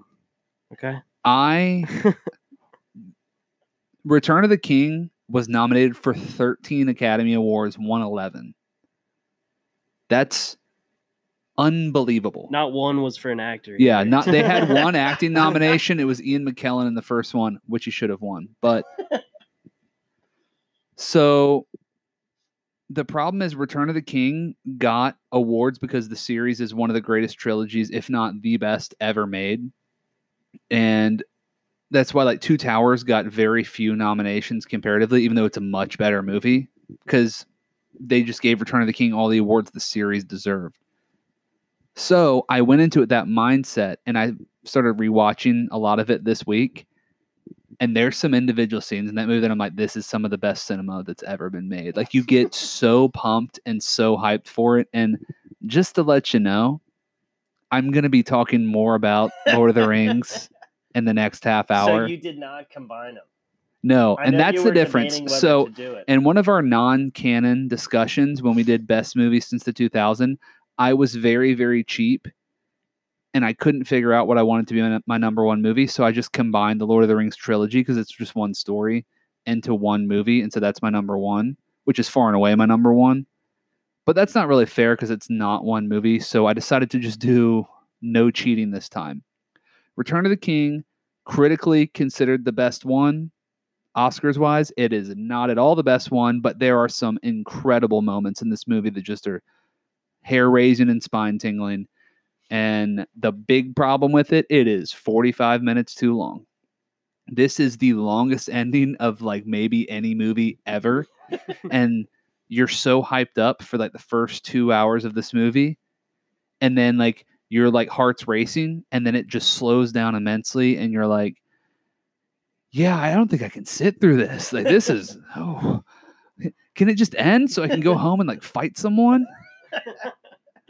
All right, you know, Lord of the Rings makes me want to fight people. All right, Chris, you're number ten. Tropic Thunder. All right, let's hear it. Hell yeah. By far the best comedy of the 2000s. I don't hate that take at all. Um, I agree with it. the like it's a comedy, but it's also just a good. It's a good war movie. I'm not going to go that far. to be honest with you, um, I like. I want to see Tropic Thunder, the movie they made. Oh, I do too. Yeah, like really, they should just make that. Well, they're just making Platoon. They're like yeah, remaking that's the joke. Platoon. Yeah. but no, I mean it, it's a it's a comedy elevated by its cast. We of- had these very close. Mine was 11, yours was 10. Yeah. Yeah. it's a it's it it's a comedy. I would compare it to very different sort of comedy, but it's complicated. Where it's just a run of the mill comedy, but it's elevated by how just good all of the cast is in the movie. I don't think this is run of the mill. I think Justin Theroux wrote this, right? It's it's so well written. It's, it is well written. It's it's it's at a higher level than your average comedy. I get what Yeah, you're saying. I'm not sure I agree. Oh, wow, actually, Stiller wrote some of it too, yeah. and then also Tom Cruise wrote his entire character. Yeah, so Tom Cruise The greatest cameo the in greatest movie cameo history. in ever. I think it is. JP, I don't know if y'all, if you, pe- people your age would realize, we did not know Tom Cruise was in There, they did not advertise Tom Cruise in Oh, Tropic really? Thunder, and we, we and did not re- know. reviewers were specifically told you cannot say Tom Cruise is in this movie, We did not and know. many people didn't know it was him underneath the because makeup. this is this is one of the most legendary, like massive marketing campaigns for comedy. Like everyone was like, "What the fuck is the studio doing? Spending?" And it like they created actual websites, trailers, and Yeah, full on marketing movies. materials for all of the fake movies mentioned in it. And people were like seeing them and being like, "Is Jack Black really making a movie called The Fat, Farts?" fatties. the fatties. the, About the fatties farts. fart too. I was cracking up the other day when I just get a random text from your brother that says, "Man, I really would have liked to see the fatties." Satan's Alley, I'm sure it's pretty good Satan's too. Alley would be an Oscar contender. It would have it would have been the Brokeback Mountain of Yeah. back then. Now, but are can we talk about RDJ in this movie? Yeah, but let's speed it up. Is it his best performance? I can't I can't say that it is because it's so insane. I think it beats Tony Stark. I cannot say it is, but it's like no one else has the balls to do that. that. No. And he got away with it. He got because he, he did. because he's not making fun of black No. people, he's making fun of actors. Exactly. He's making he's making fun of Australians more than black people. He's making fun of Russell Crowe. because he is he is completely lectured during the movie and realizes he is wrong and it is horrible what he has done. All right. Continuing, JP, you're number 10. Inglorious Bastards. That is a great pick. Not on my list though. Abstain. Yeah, Abstain. okay. You're an idiot. Hell yeah. I'm I, okay, here's the thing. A lot of people say this is Tarantino's masterpiece. it is. I've always really liked it, but I have never loved it. So it's it's in like my top 40, but it didn't make the cut into top 25. I uh Let's hear it, JP. I think it's Christoph Waltz Oh, best performance. Uh what was Oh, that? I know What that. was I, kn- I knew Nope. you would put that bullshit. Quiet down. It's not even close to his best. Just go ahead. Okay, well, yeah, those are, but I think Inglorious Bastards probably is my favorite from him. Okay. Uh, just because I love war movies. Christoph Waltz, probably his best performance. The milk scene is probably one of the most intense It's incredible. scenes I've ever seen. It's before. incredible. Um, I like the rewriting history at the end. I think that's cool. I did not expect how evil Christoph Waltz was going to be when he lunged at uh, von Hammersmark or whatever and choked her to death. Thought that was insane. And then the Gorlami thing that had me dead too. Um, See, Gorlami. That's that's my least favorite part of the movie, and I really like Brad Pitt. Coco. the I- Coco. he has his hand too. I really Pitt like Brad Coco. Pitt. I don't like Brad Pitt at all in this movie. You know that's uh Well, I should abstain. Just abstain. Respond to me later if you can. All right, my number nine. I know this is on your list, Chris. JP, I'm assuming it's on yours. No Country for Old Men. Abstain. Unbelievable it's ranked this low. It's in my top 10 of a decade. Unbelievable. wow. Wow. You have some bullshit Lord of the Rings movie ranked ahead of this. Don't you? But you, you're you're you're like you like you like to eat fruit when you could have bought veggies. It's like okay, you know. Now, um, No Country for Old Men. I knew you two would abstain. This is a fantastic movie. It's it's my favorite actiony Coen brothers. It's my favorite not quirky Coen brothers. there are It's- two. You're correct in dividing. these. yeah. And I love the vibe of this movie. I think a lot of t- recent TV shows buy into this vibe. This is a true detective ish vibe. This is a very HBO vibe too, but it's on film. And there is a problem with it, which I'm going to get into. All the acting is incredible. You're going to say in your time you love the Tommy Lee Jones performance. I don't. I don't think it's a great character, but it's an awesome movie. It's intense, but the difference between this, which won Best Picture, over There Will Be Blood, this is a rewatchable movie, Big time. and There Will Be Blood is not. And this is just as intense, but it's not as wrenching, I guess. Which is so odd. This is stepping on on my time with it, but which is so odd because of how disturbing. Oh yeah. Well, one of the great Uh, things from in the 07 has this is off the top of my head, the movies 07 has. No Country for Old Men, which wins Best Picture. There Will Be Blood. Michael Clayton. Um Gone Baby Gone. I think Atonement's that year. There's like three or four other like really big, great movies that are 07 is such an Was this when- incredible. Was this when they decided? I know this year. Are you saying and- to and increase the Best following- Picture? No, this year and the following year, they were like, "We got to." No, there's a reason why, and I'm going to go into it. It is not this year though, but there is a specific. Oh, I think it's the next year. Zodiac is this year as well. Wow. Yeah, That is stacked. I knew I was Good missing year. one. All right, so No Country for Old Men is my number nine. Um, go ahead, you're number nine, Chris. Michael Clayton. All right, let's hear it. I already did my t- piece. Right up my. Have you alley. seen Michael Clayton, JP? No, you'd love it. Very good movie. Right up my Yeah. alley. Legal thriller. It's probably the best Great legal acting. thriller of the past 20 years, and it's very underappreciated, popular wise, not critically, but popularity. It is the best legal thriller of the 2000s. Yeah. Um, because I was doing math in my head and I realized, wait, we're in 2020, so Yeah. I can still say that years, and baby. include all of the Harrison Ford films.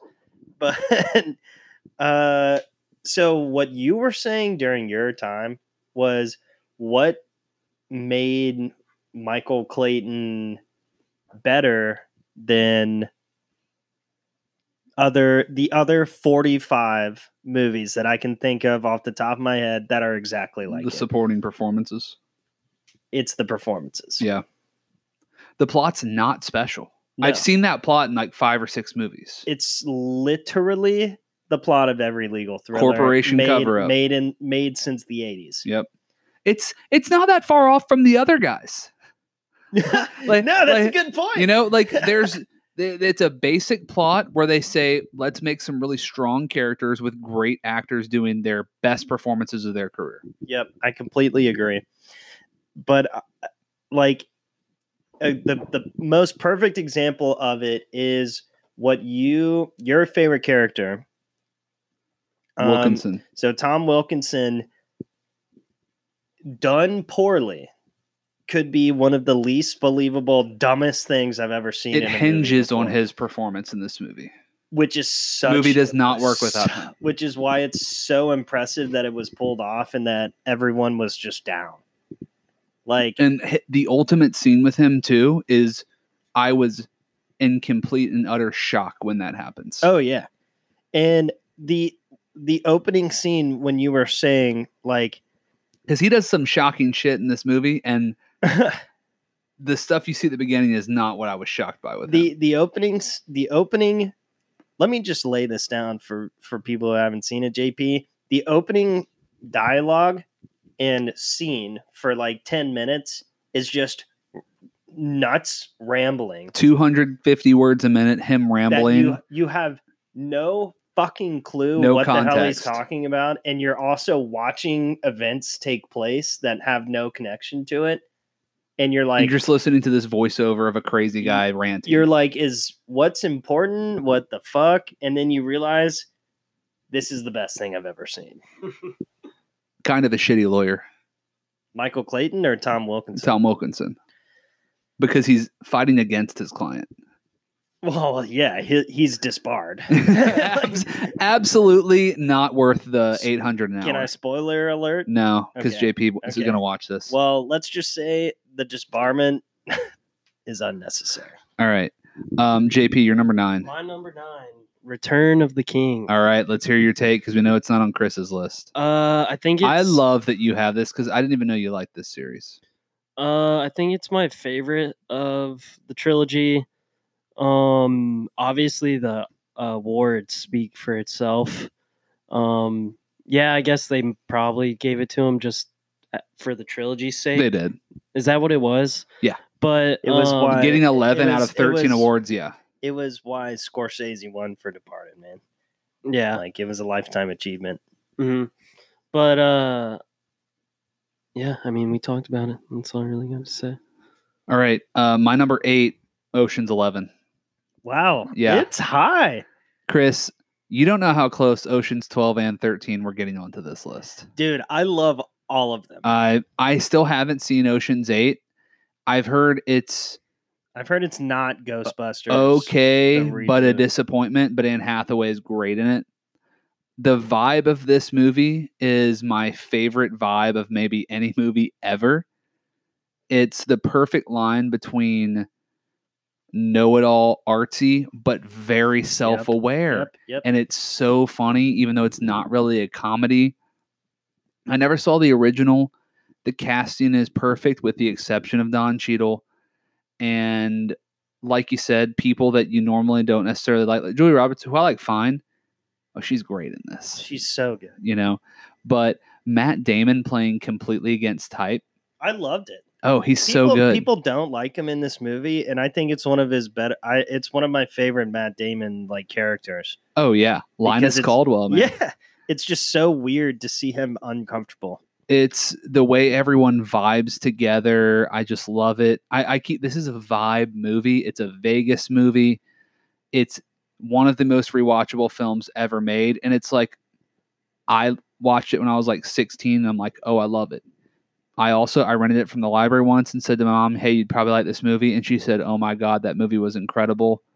And I said, Well, guess what? There's two more. And she said, What? And I went to the library the same day and ran Oceans 12 and 13 for her and it's it's a movie anyone can watch and love and appreciate. All right, your number uh, your number eight. I think we're at. Inglorious Bastards, Let's hear it. Very good movie. by far Tarantino's best. It's his masterpiece. Um, He says it's his masterpiece in the movie. It is, yeah, it is by far. Um, I will divide against JP. I don't like that. Uh, I don't like the device that he uses in a lot of movies. In- Alternate in history? and the alternate history stuff is distracting. See, I loved it in Once Upon a Time in Hollywood. I did I not did like not it like in it in. Glorious Bastards. It detracted from the whole movie I thought it took away from it in this movie too. because the whole movie has a very depressing, horrible tone. Like the it's extremely entertaining and funny, and you realize this is depressing that I'm laughing at this. And the whole point of the movie is to make you go, wow, that was like disturbing. And the end, it makes you they're exacting revenge on Nazis.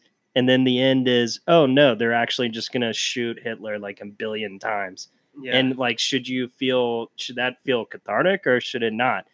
And the whole vibe of the movie should be no, actually they do all this shit and it's for nothing because Hitler still killed, you know, whatever.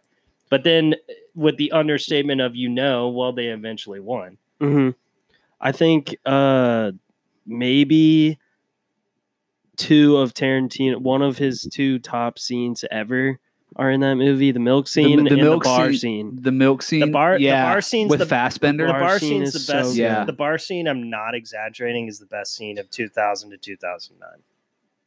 I mean, I'm not disagreeing with your that. take. I don't. I don't. I don't. uh, I don't agree with in my opinion, but I'm not going to say your take is wrong. It's acting, directing, right, written wise, incredible. It's also at the time Christoph Waltz Unknown, Un- unknown to the world. unknown and then unbelievable, and it's a well-deserved Oscar. And I, I bring up an Oscar like every other movie just because I looked at them yesterday and I memorized them because I So, do you, are you about to say he didn't deserve it for Django?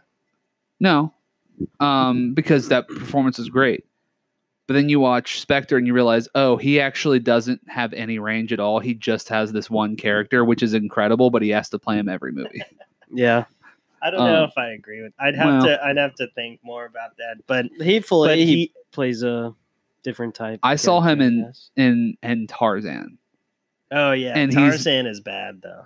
it's I liked it, but I'm not gonna say it's good. It's not a good movie. and it's basically like Christoph Waltz toned it down Yeah. from a 10 to a 7 it's like you probably should have left it up at 10 he Hans- chokes people out with a rosary several times he murders people with a rosary in that movie Damn. Hans Landa is a legendary villain, probably maybe a top 10 cinematic villain. i don't Rivals- think that's a great Ri- Rivals Ralph Fiennes. in Amon Goeth and Schindler, schindler's list that Yes, what you're saying And Ralph Fiennes, that just an aside, is probably the biggest Oscar snub maybe of all time, other than Al Pacino and Godfather 2. Mm. Uh, you're not a crazy take all right jp you're number eight Casino Royale. very quick let's hear it Uh, the best because we're going to chase- talk about this in several different sections Yeah, the best We're talking chase about it three scene. times. uh, best chase scene I've ever seen in a movie, which was uh, that wasn't the opening, was it? it, The- it- it was not was the opening but it's the close, though. first after the theme song scene. Also, the opening of that movie when he kills Trevlin and that messenger, or whatever, in the He bathroom, doesn't kill Trevelyan. or is it not Trevlin? Whatever. No, Sean it's just a random guy. Uh, the Czech dude, whatever the a hell his name is. I don't know. Yo, contact. uh that opening for Craig to start his Bond career off incredible. Um love interest Vespa, right? Uh Vesper. Vesper. Uh thought that was great. Le Chiffre was great. Um and I think the ending was great too. I'd say. Okay. My number seven, Incredibles. Incredibles. Yeah. Wow. This is my only Pretty animated high. movie on this list, I think. And I could have had it higher. I don't hate. I don't hate the take. I could that's shocking, but I could have had it higher.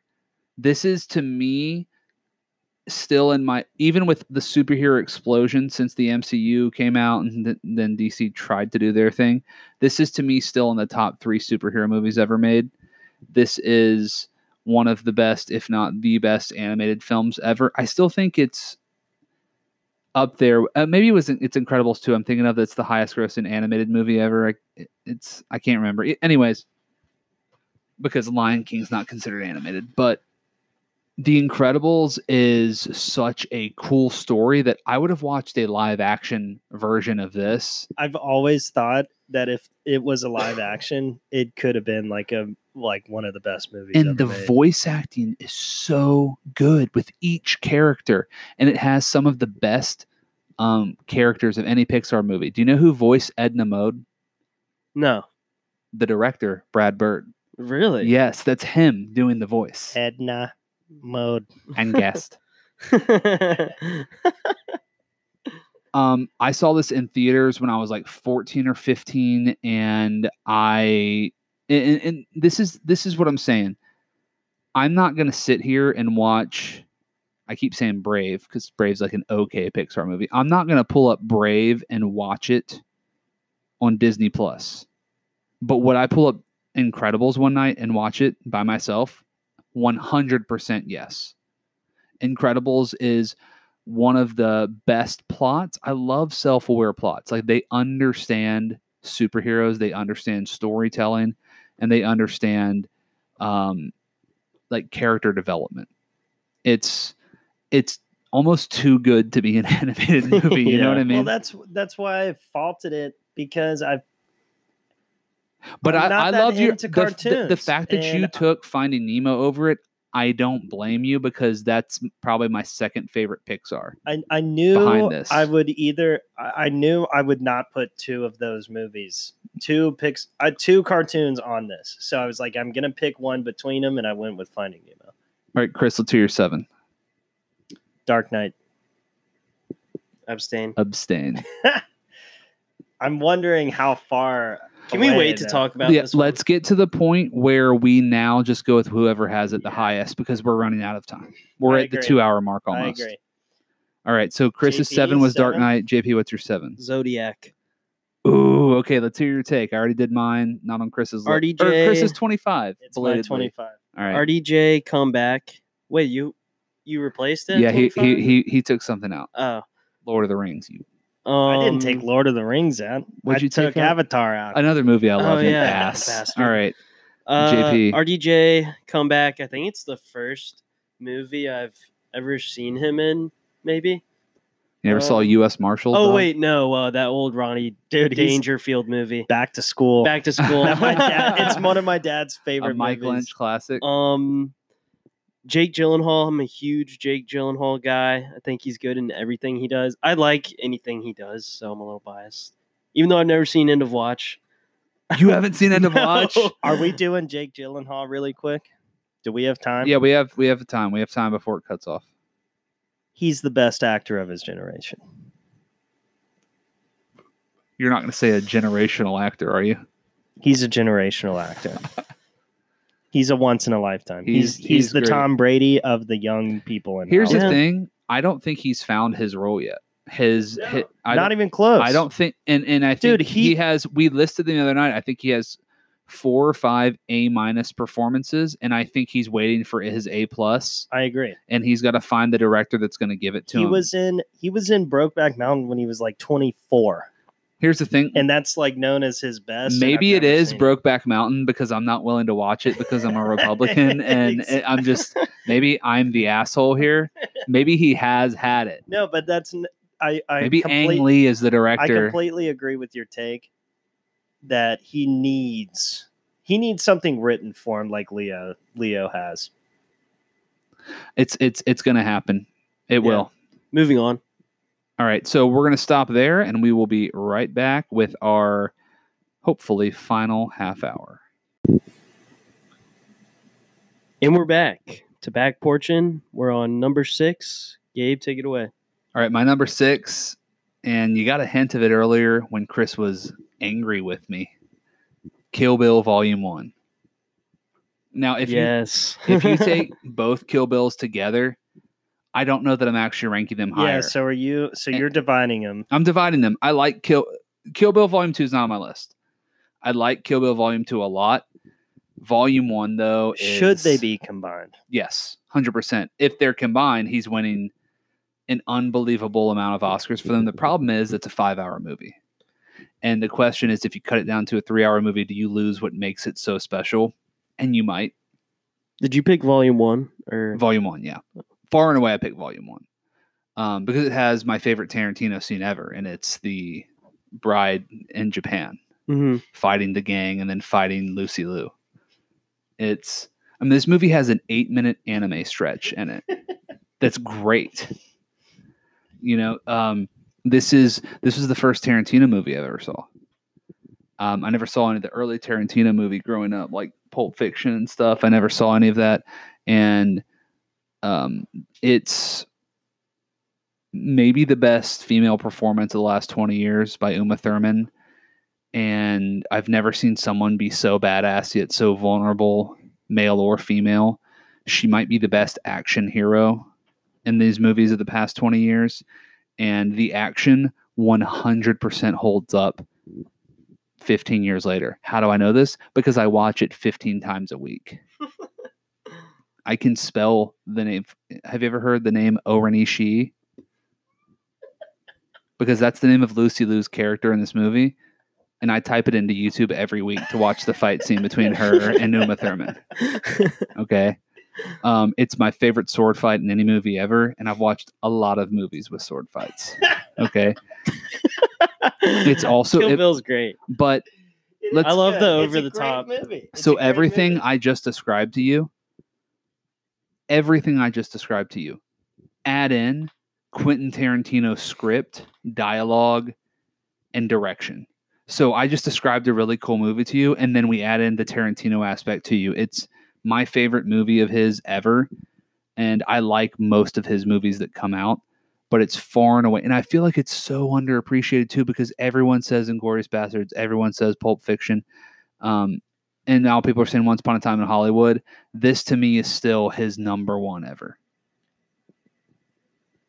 I, all I have to say about Kill Bill is that it deserves a rewatch from me. Yeah, hundred I, I have not seen it in years, and I don't think I gave it the credit that it deserved originally. But also, I doubt it's going to beat Inglorious Bastard for me. Well, that that's fine. That's fair. What it also needs to do, which would never happen with Tarantino, this is the definition of they could have instead of shortening it to one movie.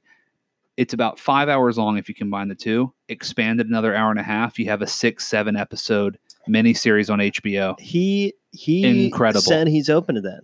if if this if he had done something like this, it's it's like up there with the best TV since 2000. It's that would have been the perfect medium for it. It came out about 10 years too early for that though. Mhm. All right, Chris, you're number 6. Mystic River. Great choice. Abstain. You're welcome. Stain. Hey, wow. Hey, hey, both of you, you're welcome. Yeah, thank you. Thank you, Gabe, for the suggestion. Yeah, because I recommend you the best movies because I know your taste.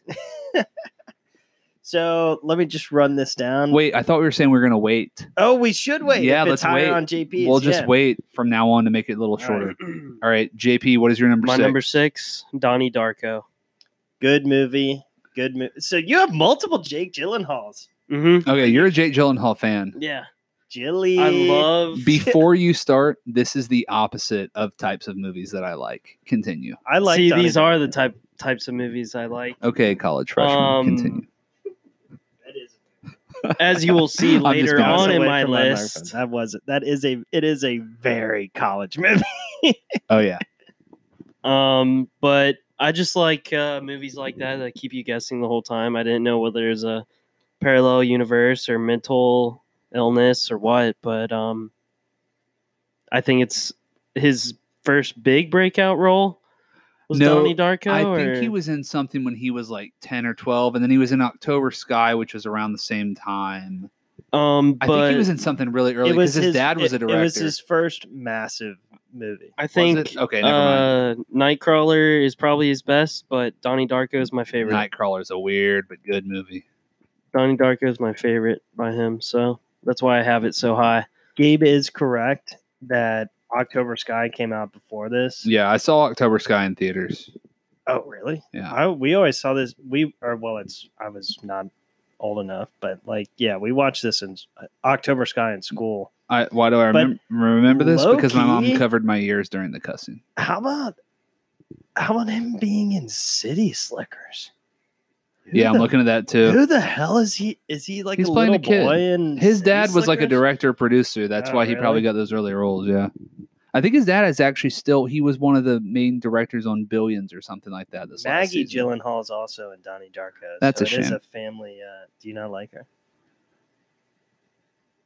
She's the No. lesser of the two of the Gyllenhaals. She's the lesser of the two. That's being like, oh, who do you like more, Alec or Stephen Baldwin? Well,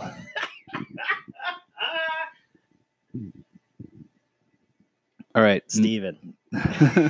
My number five, Children of Men. Okay. JP. I, okay, so we've done a great quarantine watch, the three of us. So we've watched since the whole COVID 19 started. We've been like, you know what, let's do a movie night. And we realized after our last one that we've actually done a great job on picking up movies. Here's our list so far. We watched Blade Runner 2049, which was awesome. We watched You're Mi- welcome. I accept it. We watched Mystic River, which was awesome. Thank you. We watched Knives Out, which was awesome. And um, we watched Prisoners, which was also awesome. So we're four for four on movies. I'm going to say right here, live for the American people to hear, for the three people that made it this far into the podcast. What up, Spencer? That the next movie we watch is Children of Men, especially if you haven't seen it, JP. I know. Children of Men is. I, I've seen it literally once, and I ranked it number eleven. in Wow. wow. I've never rewatched it. it's it's my favorite Children Clive. Owen movie. It's the the oh, here's the thing. You could sum big up time. Your could favorite s- Clive Owen. you could sum up this to me right now by just giving me a one sentence description.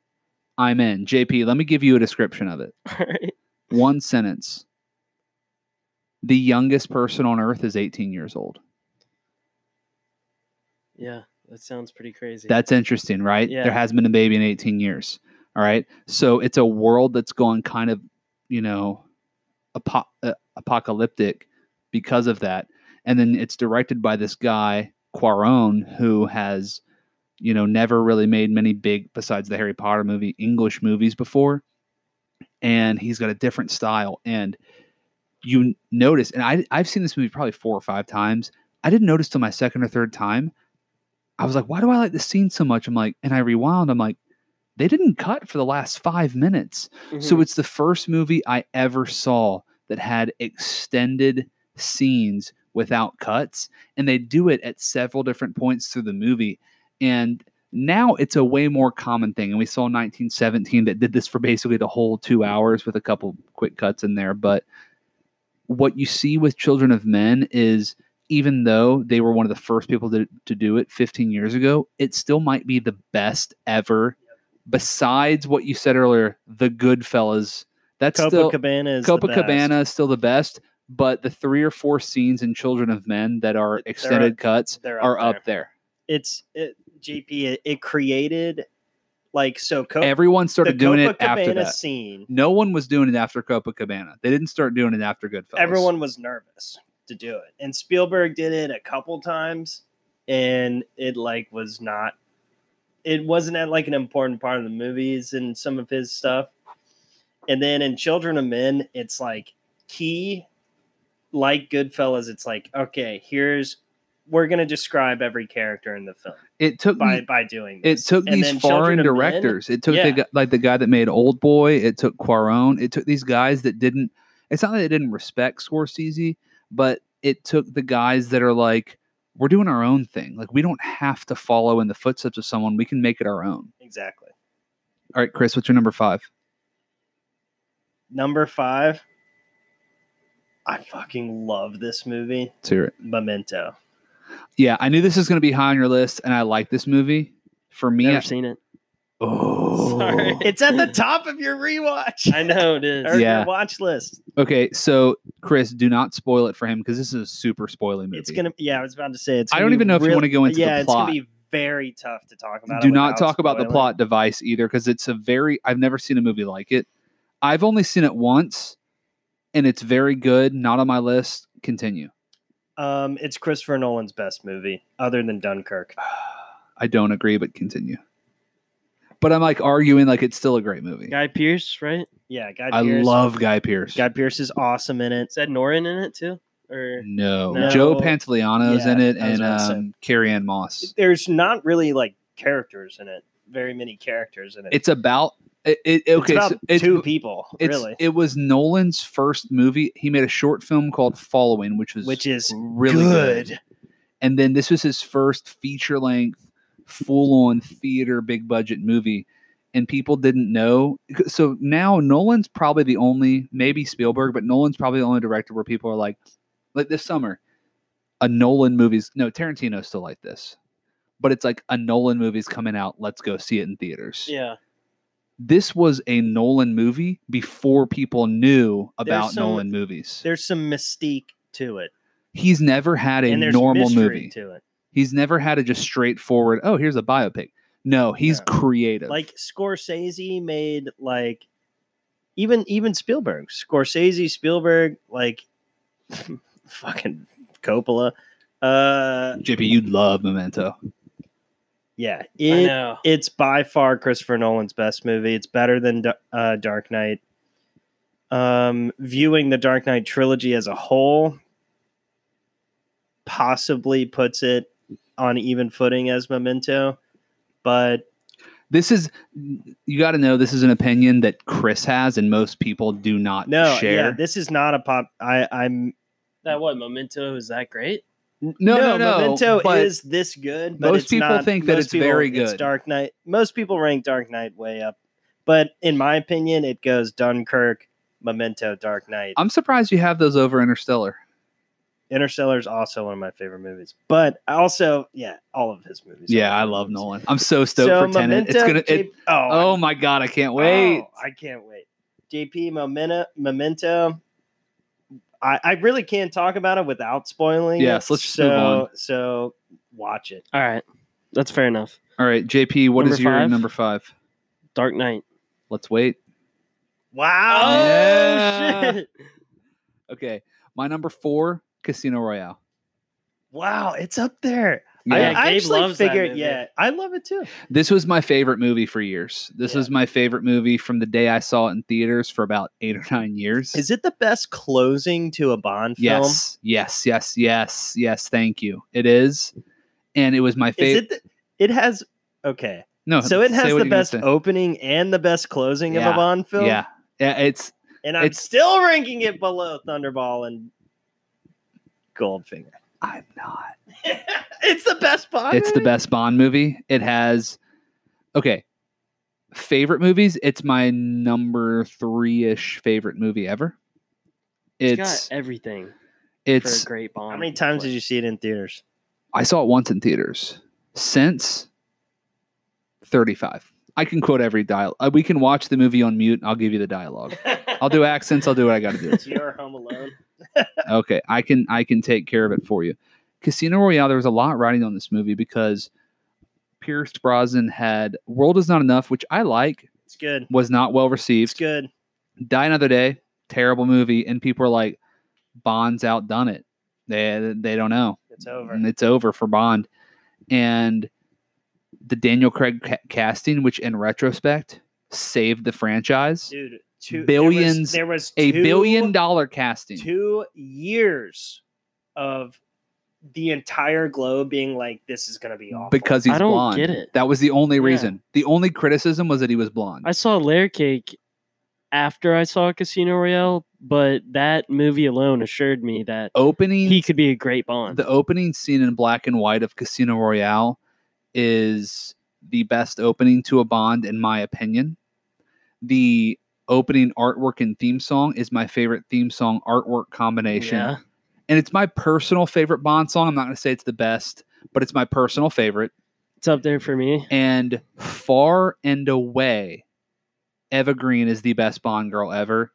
Character written wise, she's up there in looks, but acting and the way the dialogue between the two and the connection Daniel Craig and her have is unbelievable. Like if you told me they were actually married in real life, I would have believed you. Are we Yeah. going full in on on this conversation? The fact that just that that changed Bond because It it's a fully completely it- it's the Bond. first fully formed female character in Bond. and it and it I'm I'm concerned now what's going to happen with Bond because my ultimate Bond was I want Idris Elba to be cast as him and now he's too old. Yeah, So we don't know what's going to happen now, but and I think they they were. I think it there was enough public demand on that that if Craig didn't come back for the fifth, this it would be the Idris Elba Bond right now. Idris Elba. I yeah. agree.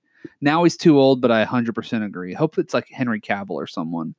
But what we're going to see fucking though, Cillian Murphy, man. I he'd want be, him. he'd, he'd I be want him to gain fifty pounds of muscle. He doesn't have a desire to. He wants to like be He wants to on Christopher Nolan. no, he wants to be on stage in Belfast earning sixteen dollars a night. That's what he wants to do. Make Peaky Blinders every two years. Sounds like an Irishman. He Casino wants to be a Royale. failure. the one caveat with it is the poker scenes, although they are incredibly well acted and shot. For me, who doesn't even have that much of a knowledge of poker, I'm like, okay, well, this is clearly bullshit. But they're still great scenes. But it's like when you watch Rocky 3 and you're like, well, that's not boxing. You're just winging your arms around. Well, That's the isn't that- equivalent of what they're doing. Isn't that why it's good? Because it's Bond, well, this is the thing is like and the people. can just somehow win. Well, no, people criticize the poker scenes in Casino Royale. It's like, yeah, but you didn't, you know, criticize the exploding pen in half Yeah. the Bond movies. So he's cheating, right? no, he's not cheating. No, it's just like if you it's think stupid. about it, like he's cheating. it's like the the But odds of them getting the those lens- hands. If you It's put on the lens of he's cheating, then then because the CIA, I mean, which he kind of is. MI6, M- CIA, MI6, and a fucking criminal organization are all playing this. Everyone's cheating. Assume everyone's cheating. Then, like, on the off chance that everyone's cheating, then he might actually get those hands. You know? I'll have to rewatch for the 36th time. Chris, what's your number four? American Psycho. Okay. Abstain. Ooh, so- JP. so JP Is this a movie you my- introduced to him? Three of my biggest takes were waiting for JP on, okay. which are Mystic River and American Psycho. Oh, you, neither of y'all have said Mystic River. No, I said Mystic River. What did you say Mystic River number? Six. Oh, wow. Okay, JP, what's your number three? Or my number four. Whatever, I don't care. No country for old men. All right. Chris, have you said it yet? Abstain. Oh! okay, so let's go to me. Number three. The Lord of the Rings, The Two Towers. oh God. All right. See, see, you're you're acting like I'm the dumb one. I I know. I I feel like this whole time I I haven't done it justice. I acknowledge it's good. It's great. Peter Jackson's the man. Rudy's awesome. Let me put it this way. Fuck way. everything else about the it. best n- uh, if you're okay so let's take out guns let's take out guns out of the equation the best battle scene ever shot is still the battle scene of two towers helms deep which is the last 40 minutes of the movie it is and it's not actually close and the movie's great every single character is well acted and it's just a straight continue it's a literal continuation. At the time it's the best cgi ever done. And you got to consider like now it's like very clear like they have this cgi character gollum who is you know it's kind of jarring to watch now but at the time this was filmed in 99 the cgi is done like 2000 it comes out in 2002 at the time that's an that's a human being on the screen. Like people never seen anything like it before. The Andy Serkis mocap. It's the best action of any fantasy movie ever, and of any non-bullet movie. if you get what I mean, movies that don't have guns, you know. And it's also, um, it. I don't know if it is, but it feels like the shortest of the three movies. It's a solid three hours. Why do I know this? Because I watched it for two hours last night trying to fall asleep. And I got up to the battle scene. And it's my favorite uh, Viggo Mortensen performance. And he is, number one, an incredible actor. Not witness. Witness. Witness. Is he in- Witness. wait, wait, wait. He's Viggo barely Mortensen's in in it. Yeah, witness—is he one of the. Amish guys? Yeah. He's the Amish. He's the one who gets beat up? He's the suitor. Of, Oh, uh, No, the- no, okay. he's uh just just one of the other random ones. he's the suitor Super of the. Uh, small I thought he was the suitor. See, of the, I've No, watched Green Book bonding. and I'm like, how did he Oh, get shit. all Yeah, this yeah, Oscar yeah, buzz for Green Book, which he was fine in, but not saw Green Book. but not for playing Aragorn in Lord of the Rings, where he's like maybe the greatest fictional character ever on screen. Witness. Witness me, Mad Max Fury Road. Chris, you're number three. Number three, Catch Me If You Can. Let's hear it. Spielberg's Try and calm yourself, but continue. Spielberg's third best film, Leo's best. Behind Jaws and Saving Private Ryan. Yes. Okay, continue. For Leo, it's his best. Wow. Um, okay, Maybe Tom Hanks is best. Saving Private Ryan, dog. Oh, true. Those, those did not connect with me for some reason. Continue. Um, yeah, Catch Me If You Can, Leo's best performance. JP, this is close to up there with you. Like you got to see this movie. J- yeah, you What? would fucking love this movie. what? Catch me if you can. Yes. Catch Me If You Can. You could watch with your mother. There's like a scene or two that's sketchy, It- but it's, it's- like she's seen it five or six times. like I promise it, you. it is literally I saw it with my mom in theaters. you can watch it with on a date you can watch it with your boys you can watch it with your mom. Like it covers all bases and it's appropriate for all three audiences. But um obsessed with the actual true story of it. I love it. See, I tried to read the book, did not care for it. and no but i suggest watching frank abagnale's google whatever hangout Was it like, a TED talk or something? yeah sort of whatever at google Is that who it's based off of? Yeah, yeah, Frank Frank, Abagnale. Abagnale's the main character that Leo plays. So the basic plot of it, JP, is that there's this kid who turns into a check forging con artist, but he's the, a high school sophomore posing as an adult. And it's like in the 1950s. And that's Leo. And Tom Hanks is the FBI agent who is trying to catch him, uh, to track him down, but he has no idea who he is and doesn't realize that it's a literal child. The only reason that I dock it is because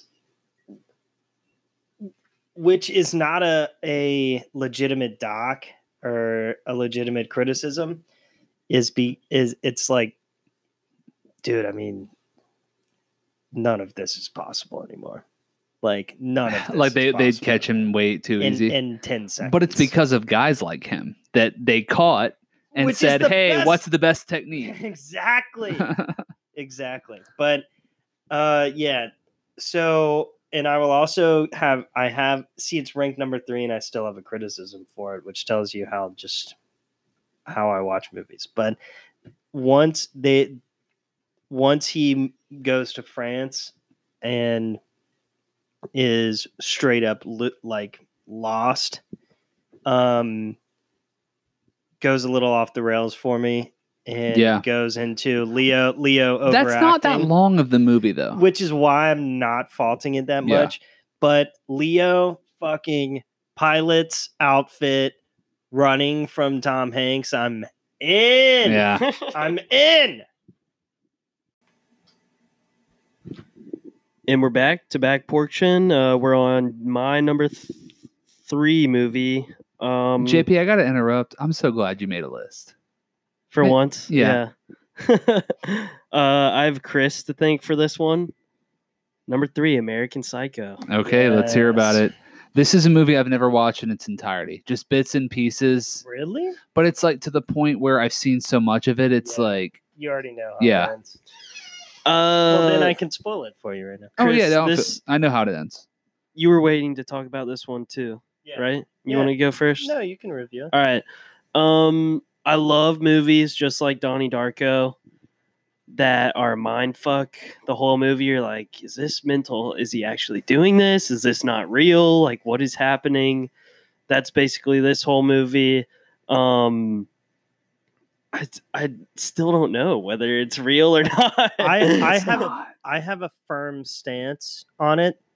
It's in his mind, and the whole Yeah, it's definitely in his yeah mind. the whole film. Not it- even seen the whole movie. It's in his mind. and it and it is totally different than the book it's based on because the director was like, "No, I'm just literally buying the name and the character, and like we're just gonna make a different movie." hmm And so it in the movie, based on the themes that the movie explores, it is clear that this is just a guy who hates his fucking job Yeah. and wants to kill everyone. Like that's it, it, it's nothing in it is real. Well, there you go. You know what's you know what's real AF? How good Christian Bale is in. The meme that came out on the business card scene. Instead of the business cards, it's different types of toilet paper during quarantine. One of the and, and the guy that made the meme was doing his best to do the actors' real voices too. I was dying. Incredible. Uh, Jared Leto just being a schmuck in this movie and acting oh, you threw out in this movie. Skin iced. terrible. He's terrible in this movie too. It's great. Which, if you listen to our last podcast, you'll notice none of us put Blade Runner 2049 in our best movie since 2010. Raise your hand if you would have that in your best movie since 2010 now. All yeah, all three three, of of us are us. raising yeah, speaking of Jared Leto, Yeah. maybe his best performance and maybe not even a top three performance in that movie. I agree. All right. Let's go ahead. We've got my number two, and this is where we get to talk about it The Dark Knight. Yes. All right. I mean, this this for a long time was a special movie to me. I I might have mentioned it Is in it our not anymore? Oh, it still is. It still is. It's also, I think, I'm. It's long been my number one Nolan movie. I might have put Inception over it now. I think I do have Inception over so it, good. but it's not, dude, we're talking. so we're- you no, go ahead. rank Nolan movies right now. Rank Nolan movies off the top of my head. Yes. Number one, Inception. Two, Dark Knight. Three, Interstellar. Four, Dunkirk. Five, Batman Begins. Six, Dark Knight Rises. Whoa! Seven Prestige, eight Memento. Whoa! What's crazy about that? That's like the exact critic ranking. It's not, but Oh, you're just so mainstream. I am. hey, I put out City of God for this podcast, and that's my one, say, that's my yeah, yeah. one non-mainstream we're- contribution. We like Children of God, or uh, yeah, Children of Men. All right, so Dark Knight. I'm not even going to talk about the plot of the movie because everyone's literally seen this movie. I'll talk about its overall change it made to movies. That's what I was it thinking. changed the two things. It changed the concept of what a superhero movie could be and the love that superhero movies get now, even though it's mostly Marvel as opposed to DC, would not have happened without the seriousness people gave to Dark Knight. Joaquin Phoenix does not win Best Actor without The Dark Knight happening because people take it seriously now hmm and it doesn't mean freaking every movie is going to have a bunch of award nominations it's like a marvel movie but it, what it does mean is that people respect them at a level that they couldn't so I the, Why? the opening Why? the opening Is it just the acting? No, no or it's it's the a op- it's because movie. it's a it, the opening heist the five minute opening of dark knight Heat. is a rip off of heat And what people realized was, oh, you mean Batman can be at the level of Michael Mann's best movie? She's Holy got a shit. great ass. But I don't think Maggie Gyllenhaal does. Continuing. I would also add to that that it broke down so many barriers. We wouldn't have Joker, like he was saying, uh, for it to be uh, acclaimed for how artistic or whatever it is, but for how dark it is. I'm not Superhero even. Superhero movies weren't dark. Anti-hero before- and would you say that that or breaking bad was more influential on the anti-hero becoming a thing again Well, anti hero's been around forever. no but I i'm wouldn't saying say. becoming like the number one shit in our cult in our pop I wouldn't say either. I'd say it's Sopranos. it's Tony oh, Soprano. true I don't think it's either one of those. i completely agree um because you're still rooting against the joker even though like you like want to see him on screen you're rooting against the joker you're not necessarily rooting against walter white or tony soprano I meant like dark, not rooting for a bad person like because visually dark not visually dark. the tone of the movie is it's a dark, gritty, realistic It is. movie. yeah yeah but that's that's what it is you're seeing a movie let's say heat comes out i keep using heat because that's what a lot of influence. it's a perfect example. What if you take heat and put it out in the year 2008 everyone's stoked. What if you made batman but it was heat? Everyone's freaking out which is what the dark knight is. Now what's interesting in a larger part what it did was it changed the academy awards. So i don't know if you've pulled up the 2009 oscars on there. So here are the nominees for 2009 oscars. You have your winner slumdog millionaire which is a pretty good movie directed by danny boyle. I like that movie was probably my top 50 right not even close you have The Reader, starring Kate Winslet, oh yeah about she's a Auschwitz camp guard, but she has the heart of gold. you have Frost Nixon. good movie but Get the fuck. you have Milk. never seen it And you know what else you have? You have David Fincher's worst movie, The Curious Case of Benjamin Button. Never seen it You know what didn't get nominated? The Dark Knight. Yeah. people rioted. People went nuts. People were very angry. So what ends up happening is the following year you have 10 movies nominated for best picture instead of 5 because they realized, "Oh, far and away the best movie was Dark Knight, but because it was a superhero movie we didn't acknowledge it. People got pissed and we realized we were wrong. Let's change how the Oscars work." Now, is the Oscars still giving a lot of the awards to little indie movies? Yes. However, do they at least respect the big budget superhero movies that I'm fighting for every day? yes, they do. Connecting back to earlier, and I think Avatar helped getting also laying the groundwork to have all those. I mean, we have Bond movies winning winning cinematography awards now because of that. Here's my question. A year before so Avatar gets nominated for Best Picture a year after Dark Knight does. Does it get nominated for Best Picture if there's five slots? No way. No chance. No chance in hell. I mean, dude, come on. It was the front runner and it got upset by Hurt Locker. Like it, everyone in America, Vegas had it like a million to one odds. Or You know what also or got whatever, nominated? Ten to one odds. District whatever's good. 9, Up, District Toy 9 Story 3, great. all Best Picture nominees that do not happen without Dark Knight people revolting. I agree. All right. Um, J- any other takes on Dark Knight? That's Chris, all I got. What's your number two? Or, Can I can I talk uh real quick about Dark Knight again? yeah, let's hear it. Heath Ledger, not as good as uh Jack All Nicholson. right, get the fuck out of here. What's your number two? All right. No Country for Old Men. Okay, let's hear it. I already talked about it some. JP, you mentioned it too. What yeah, was that your was ring? my four. All right, Year four. Chris, let's hear it. Mhm. The best Coen Brothers movie. Um, do, do you agree with my? Division. You're There you're are lo- two types of t- Coen Brothers movie. If you say this is the best, I I don't think that's crazy. I think Big Lebowski's their best. I agree.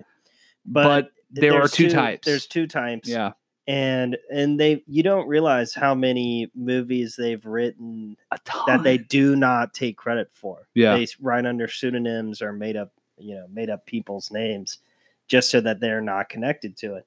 But and and it's movies that are like actually very successful. Um but No Country for Old Men, I do not agree with your Tommy Lee Jones assessment. I know this is this is more on me than anyone TLJ else. is so damn good in this movie. You're not gonna like my take, but continue. It it it rivals The Fugitive and it rivals US Marshals. Big time for his performance. well, U.S. Marshals that is was a not as good as makeup. That was a makeup for his that he should have won in The Fugitive. Was- and then they gave he was great. him in US Marshals. he didn't win an Oscar for U.S. Marshals. That's what his Oscar was no, it's for. not. He did not win an Oscar for. He didn't get U.S. Marshals did not get nominated for an Academy Award. Dog. as much as I've seen that movie on You TBS ready reruns, shit. yes, I am because I'm willing to bet my home. Let's wait, people. Let's wait. Oh wait, and he didn't win for The Fugitive, not US Marshals. Yeah, no shit. I don't know why I thought it was the opposite. Because you're out of your mind. I thought Harvey R. He's Harvey fucking- R. How do you say it? Javier Javier, Bardem. Bardem. Javier Bardem. Yeah. Is he the Probably- best Bond villain? Yes. Yes. And it's here's here's what's crazy. The best Bond villain performance ever is not that that actor's best performance in that five year period. How nuts is That's that? crazy, isn't it? Is that his best performance? Though? By No far. Country? By Yeah. far. He'll never top. I it. think the quarter scene. Uh, Yeah. remember that? I Yeah. think that's one of the most. Uh, I think that char- the way he plays that character, it's not too subdued, like so robotic that it's obvious, but it's like it's just the fine line between almost a robot and just being a psychopath. You know like- what my favorite scene actually is? It's not the quarter scene. My favorite scene is the car wreck at the end. Really? When he just he looks at the kid and he's just like just walks away Yeah. and like kind of stumbles off. I, it's There are two takes I'm about to Such good have. One you're not gonna like, and then one you will. So I'll do the bad one first. I don't get the ending. The Tommy Lee Jones saying the thing about the dream he had. I don't get it. We don't have time to go into You're it. an educated man, Gabe. I don't understand to the point where I've Googled what was the ending of No Country for Old Men. Here's my second ending. All right. 07, the best year for movies in a long time. I think me and you agree. I don't know if JP Yeah, does, but agree. so 07 Oscars. I'm going to propose something to you. It makes more sense if you change the titles. No Country for Old Men, you call it There Will Be Blood. There Will Be Blood, you call it No Country for Old Men. So It's cool as hell that way, isn't you, it? Do you think there will be blood deserved to win over No Country for Old Men? Over No Country for Old Men, no. In any other year, probably. But it was like, hey, what's the one movie that even if you're someone who's like very like, oh, we have to have the award the best filmmaker. Oh my I listen to NPR every day. Oh my god. Even you if you're sound like an NPR host whispering like goal. that. Even if that's what your goal is, No Country for Old Men is on the level of There Will Be Blood. I agree. All right. Um, JP, what's your number two? One one more. Real quick. One more comment. Uh okay, well now I forget it. Okay. JP, what's your number two? My number two is Mystic River. All right. Let's talk about Mystic River. I already mentioned it. You guys saw it for the first time time a week ago. I'll give you guys three to four minutes to discuss this. JP, handle it for a second. Mystic River. Mystic you guys saw it for the first time last week. Mystic River, right up me and Chris's alley. Where's your mic, dog? Oh, Mystic River, uh, right up me and Chris's alley. Um, has to do with uh, how abuse, uh, sexual abuse, uh, affects these three characters later in life. You need to. And- ex- it's What? you're like right up our alley. Sexual abuse. Well, it's about. Well, kinda it's kind of about. Uh, yeah, that did sound wrong, but it's about pedophiles, basically. Oh, I'm That's describing this so wrong. that is a passion of ours. it's a murder mystery and there's also pedophiles Murdering getting their them. heads bashed in but anyways Okay, i love the analogy A pedophile is brutally murdered in this movie, and it's right up your alley. That's what should have been stated. yeah that didn't come out right. Um tim robbins kevin bacon sean penn. Sean penn and tim robbins won the oscars right? Yeah. uh tim robbins by far the best actor in the movie. His character's great. Uh feel really bad for the dude. I love the analogy. His character talks about the whole movie with the wolves and he, how he's afraid he's becoming one but eventually he doesn't. But um yeah i think i think clint eastwood's best directed movie chris I agree with that. It is his best directed movie. I Don't have agree- not seen Letters from Iwo Jima or Flags of Our Fathers, and I am saying Million Dollar Baby did not sniff making my list. Uh, I agree with Million Dollar Baby. I I think uh, Unforgiven's better, but a better directed film. But I do think that Clint Eastwood's direction, you criticized it earlier. I think his simplicity is one of the benefits of this movie. Okay, that's very if- fair. If someone that is more nuanced makes this movie, then I think a lot of the messages are lost on a general audience. I legitimately think that so you like that he is leaving that many hints? See, I didn't like necessarily he gives all the hints. I would like to know exactly what you're referring to in terms of the characters actually speaking things out loud because I didn't notice. I noticed it three or four times. maybe with Tim Robbins, but I didn't notice. Actually, with Sean Penn too. Now that you say that, I I do notice that. I want But- Kevin Bacon does it multiple times. That's who I was a mostly thinking of. Com- they literally are exposition in most movies, but especially in a murder mystery, the detective is gonna play the exposition piece in in almost every murder mystery movie. Yeah. but the subtlety in his direction because he's not a like oh he's not a James Cameron director like it makes the movie so much better. Me and Mm. JP were talking about it. The camera moves like two times in the movie. And it makes it so much this is about this motherfucker in this scene. Yeah. Like all you have to focus on is Tim Robbins in this scene. How much of you- that is you have a great story Dennis Lehane wrote? I think it's both, but I think it's Clint Eastwood going, "Oh, I just have to cast this correctly and Mm. literally film it." It's like Tom Hanks in Castaway. Like I just have to film it. You know what we have incredible. You know what we have now that's very interesting is in from 2000 to 2010, if it's a movie that Dennis Lehane wrote or he wrote the book that the movie's based on, I'm in. Now it's Taylor Sheridan Taylor wrote it. Sheridan, man, It's it's not the same vibe, but totally. Oh, totally different genres. but it's I'm in. I'm I'm literally buying the first ticket to. All right, JP, was that your number two or was that your number one? That was my number two. that was your number two. So it was both of your number twos.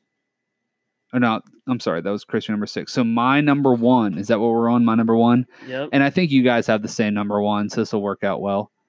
My number one is Fellowship of the Ring, and no, I don't. no, no, no. I think I think you guys have the same number one. Oh, oh, oh. I know what yours Okay, is. okay, okay. All right, so um, I, this was and this was difficult for me splitting up the Lord of the Rings movies. I did not know which one was my favorite, and I realized this one is, and it depicts the world so perfectly. Literally, like the most important book written in the last hundred years. It. I mean, how often do you uh, there there's movies that are as good as books like jaws right forrest gump Better is better the than the book, book yeah. jaws is better than the book but that doesn't happen often and it definitely doesn't happen with literally the most important book of The the, genre okay? It doesn't happen well it happens with stephen king a lot but it doesn't happen with the most important book ever written in the genre and the lord of the rings movies equal it. They could not make a better version of that. It does not exist. And Fellowship of the Ring has number one, it respects the story so much. Number two, the acting, phenomenal. The fact that they only had one nomination, it was for Ian McKellen. He should have won, but there should have been nominations. It was always like, oh, well, it's Lord of the Rings. They don't deserve acting. No, they did. They could have had, they could have swept the awards for each each one. In addition, this is, even though I said Two Towers is the best battle, this might be the best action of any movie I've seen the last like 20 years. And it's so well shot and it's a little quick cutty, but it's so well done. You see the entire thing. And I love that combination of cinematography, action, acting, writing with just an all-time classic story. It's the definition of up my alley and I've been scouring the internet to watch it the past week or two and I haven't been able to find it, but I'm not willing to pay for it. All right. I I know what you guys here here's the thing real quick. Is this Martin know if we have the same Scorsese's only Oscar win? Yes, All right. Yes. Chris, what's yeah, what is it? What is it? The Departed. What is The it? Departed. Yeah, okay, let's hear it. Let's talk about it. You're number one. Number one for both me and Chris, The Departed. Yep. You know, phrasing it like that is kind of bullshit because you take out the context of those Oscars, and It's a lifetime achievement award. It's a lifetime achievement award. It did deserve Best Picture. It did not deserve Best Director. it deserved best picture that year, probably. it probably yeah. did deserve Best Director too, but he should have won for Raging Bull and Goodfellas also. But Goodfellas is a Travis unless that was that wasn't Silence of the that was Dances with Wolves, wasn't it? Raging Bull is the best directed film of all time. Uh, better than Coppola in Godfather 2 or 1. I'm gonna give Dir- you I'm a wild take, but I want you to talk about Departed because we're running out of time. The Departed is the best mob movie of the 21st century. And I'd when agree. you and when you put that in combination with it's my favorite genre of movie and The not to men- star-studded not- cast. yeah, not to mention three of my favorite actors are in it: Leo, Alec Baldwin, and Mark Wahlberg, and Martin Sheen. Number four. You're not saying Jack Jack Nicholson. Nicholson I'm or Matt waiting Damon on it. or Matt Damon. Matt Damon's not one. Yeah, I of my knew he wasn't gonna say. Matt Damon. Hey, and you're I think missing one of my favorite actors, Anthony Anderson. Yeah, Matt Damon honestly almost ruined this movie, but just because I don't think his acting's good in it. Well, that's because he's tr- he's acting in the movie. Yes, He's acting. annoying. He's a gay guy trying to play a straight guy. I want to kill him. It's so funny. throughout the movie. It's so annoying. It's working overtime. Yeah. uh, I saw Yeah. a thing today that Nicholson's role was for Pacino. Yeah. So Which would have been much better yeah. because Nicholson's not good in this movie. So that's what I wanted to. You're not taking the bait, that's what I wanted to end the podcast with. Was Okay. a discussion on whether Nicholson is good or bad in this I movie. I really do not. I think, and- and that's the that's the problem. So this is based on the I think Chinese movie Infernal Affairs or yes, but he's Affairs. playing Whitey Bulger. And my problem with it is Nicholson. I think he is. I don't understand why other people are following him. I think he's such a loose cannon in the movie. I don't think he would have ever been able to be organized enough to be this powerful. I don't like the way the character is depicted at all, and I think it is Nicholson's depiction of I him. don't think it's Nicholson's fault because I think the movie is cut to where you don't realize you have not good enough backstory on Frank Costello to know how he built his empire. You just have literally one flashback scene and it's and he's when he's still somewhat older. Dude, he's like 80 in this movie. He's supposed to be like 80 in this movie. So he is losing his mind during he's becoming senile in this movie and which is why Leonardo DiCaprio is so like, hey, like you're someone's just gonna pop you the whole DiCaprio is the best part of this movie. He's great. He's- It's his best performance. You already said that about Aviator. No, I said that was a top three performance. Oh, you said that about Catch What- Me If You Can. What That's- else? These are the three. what else do you have to say? Scorsese, you got Leo pretending to be a mobster when he's a cop. You got two switcheroos with two great actors. Like, what else do you and need? an incredible ending.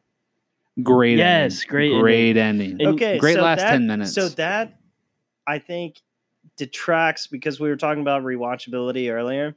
The rewatchable factor of this movie is asterisked because of the twist and not not really a twist ending, but just a a Shocker. a shocking ending.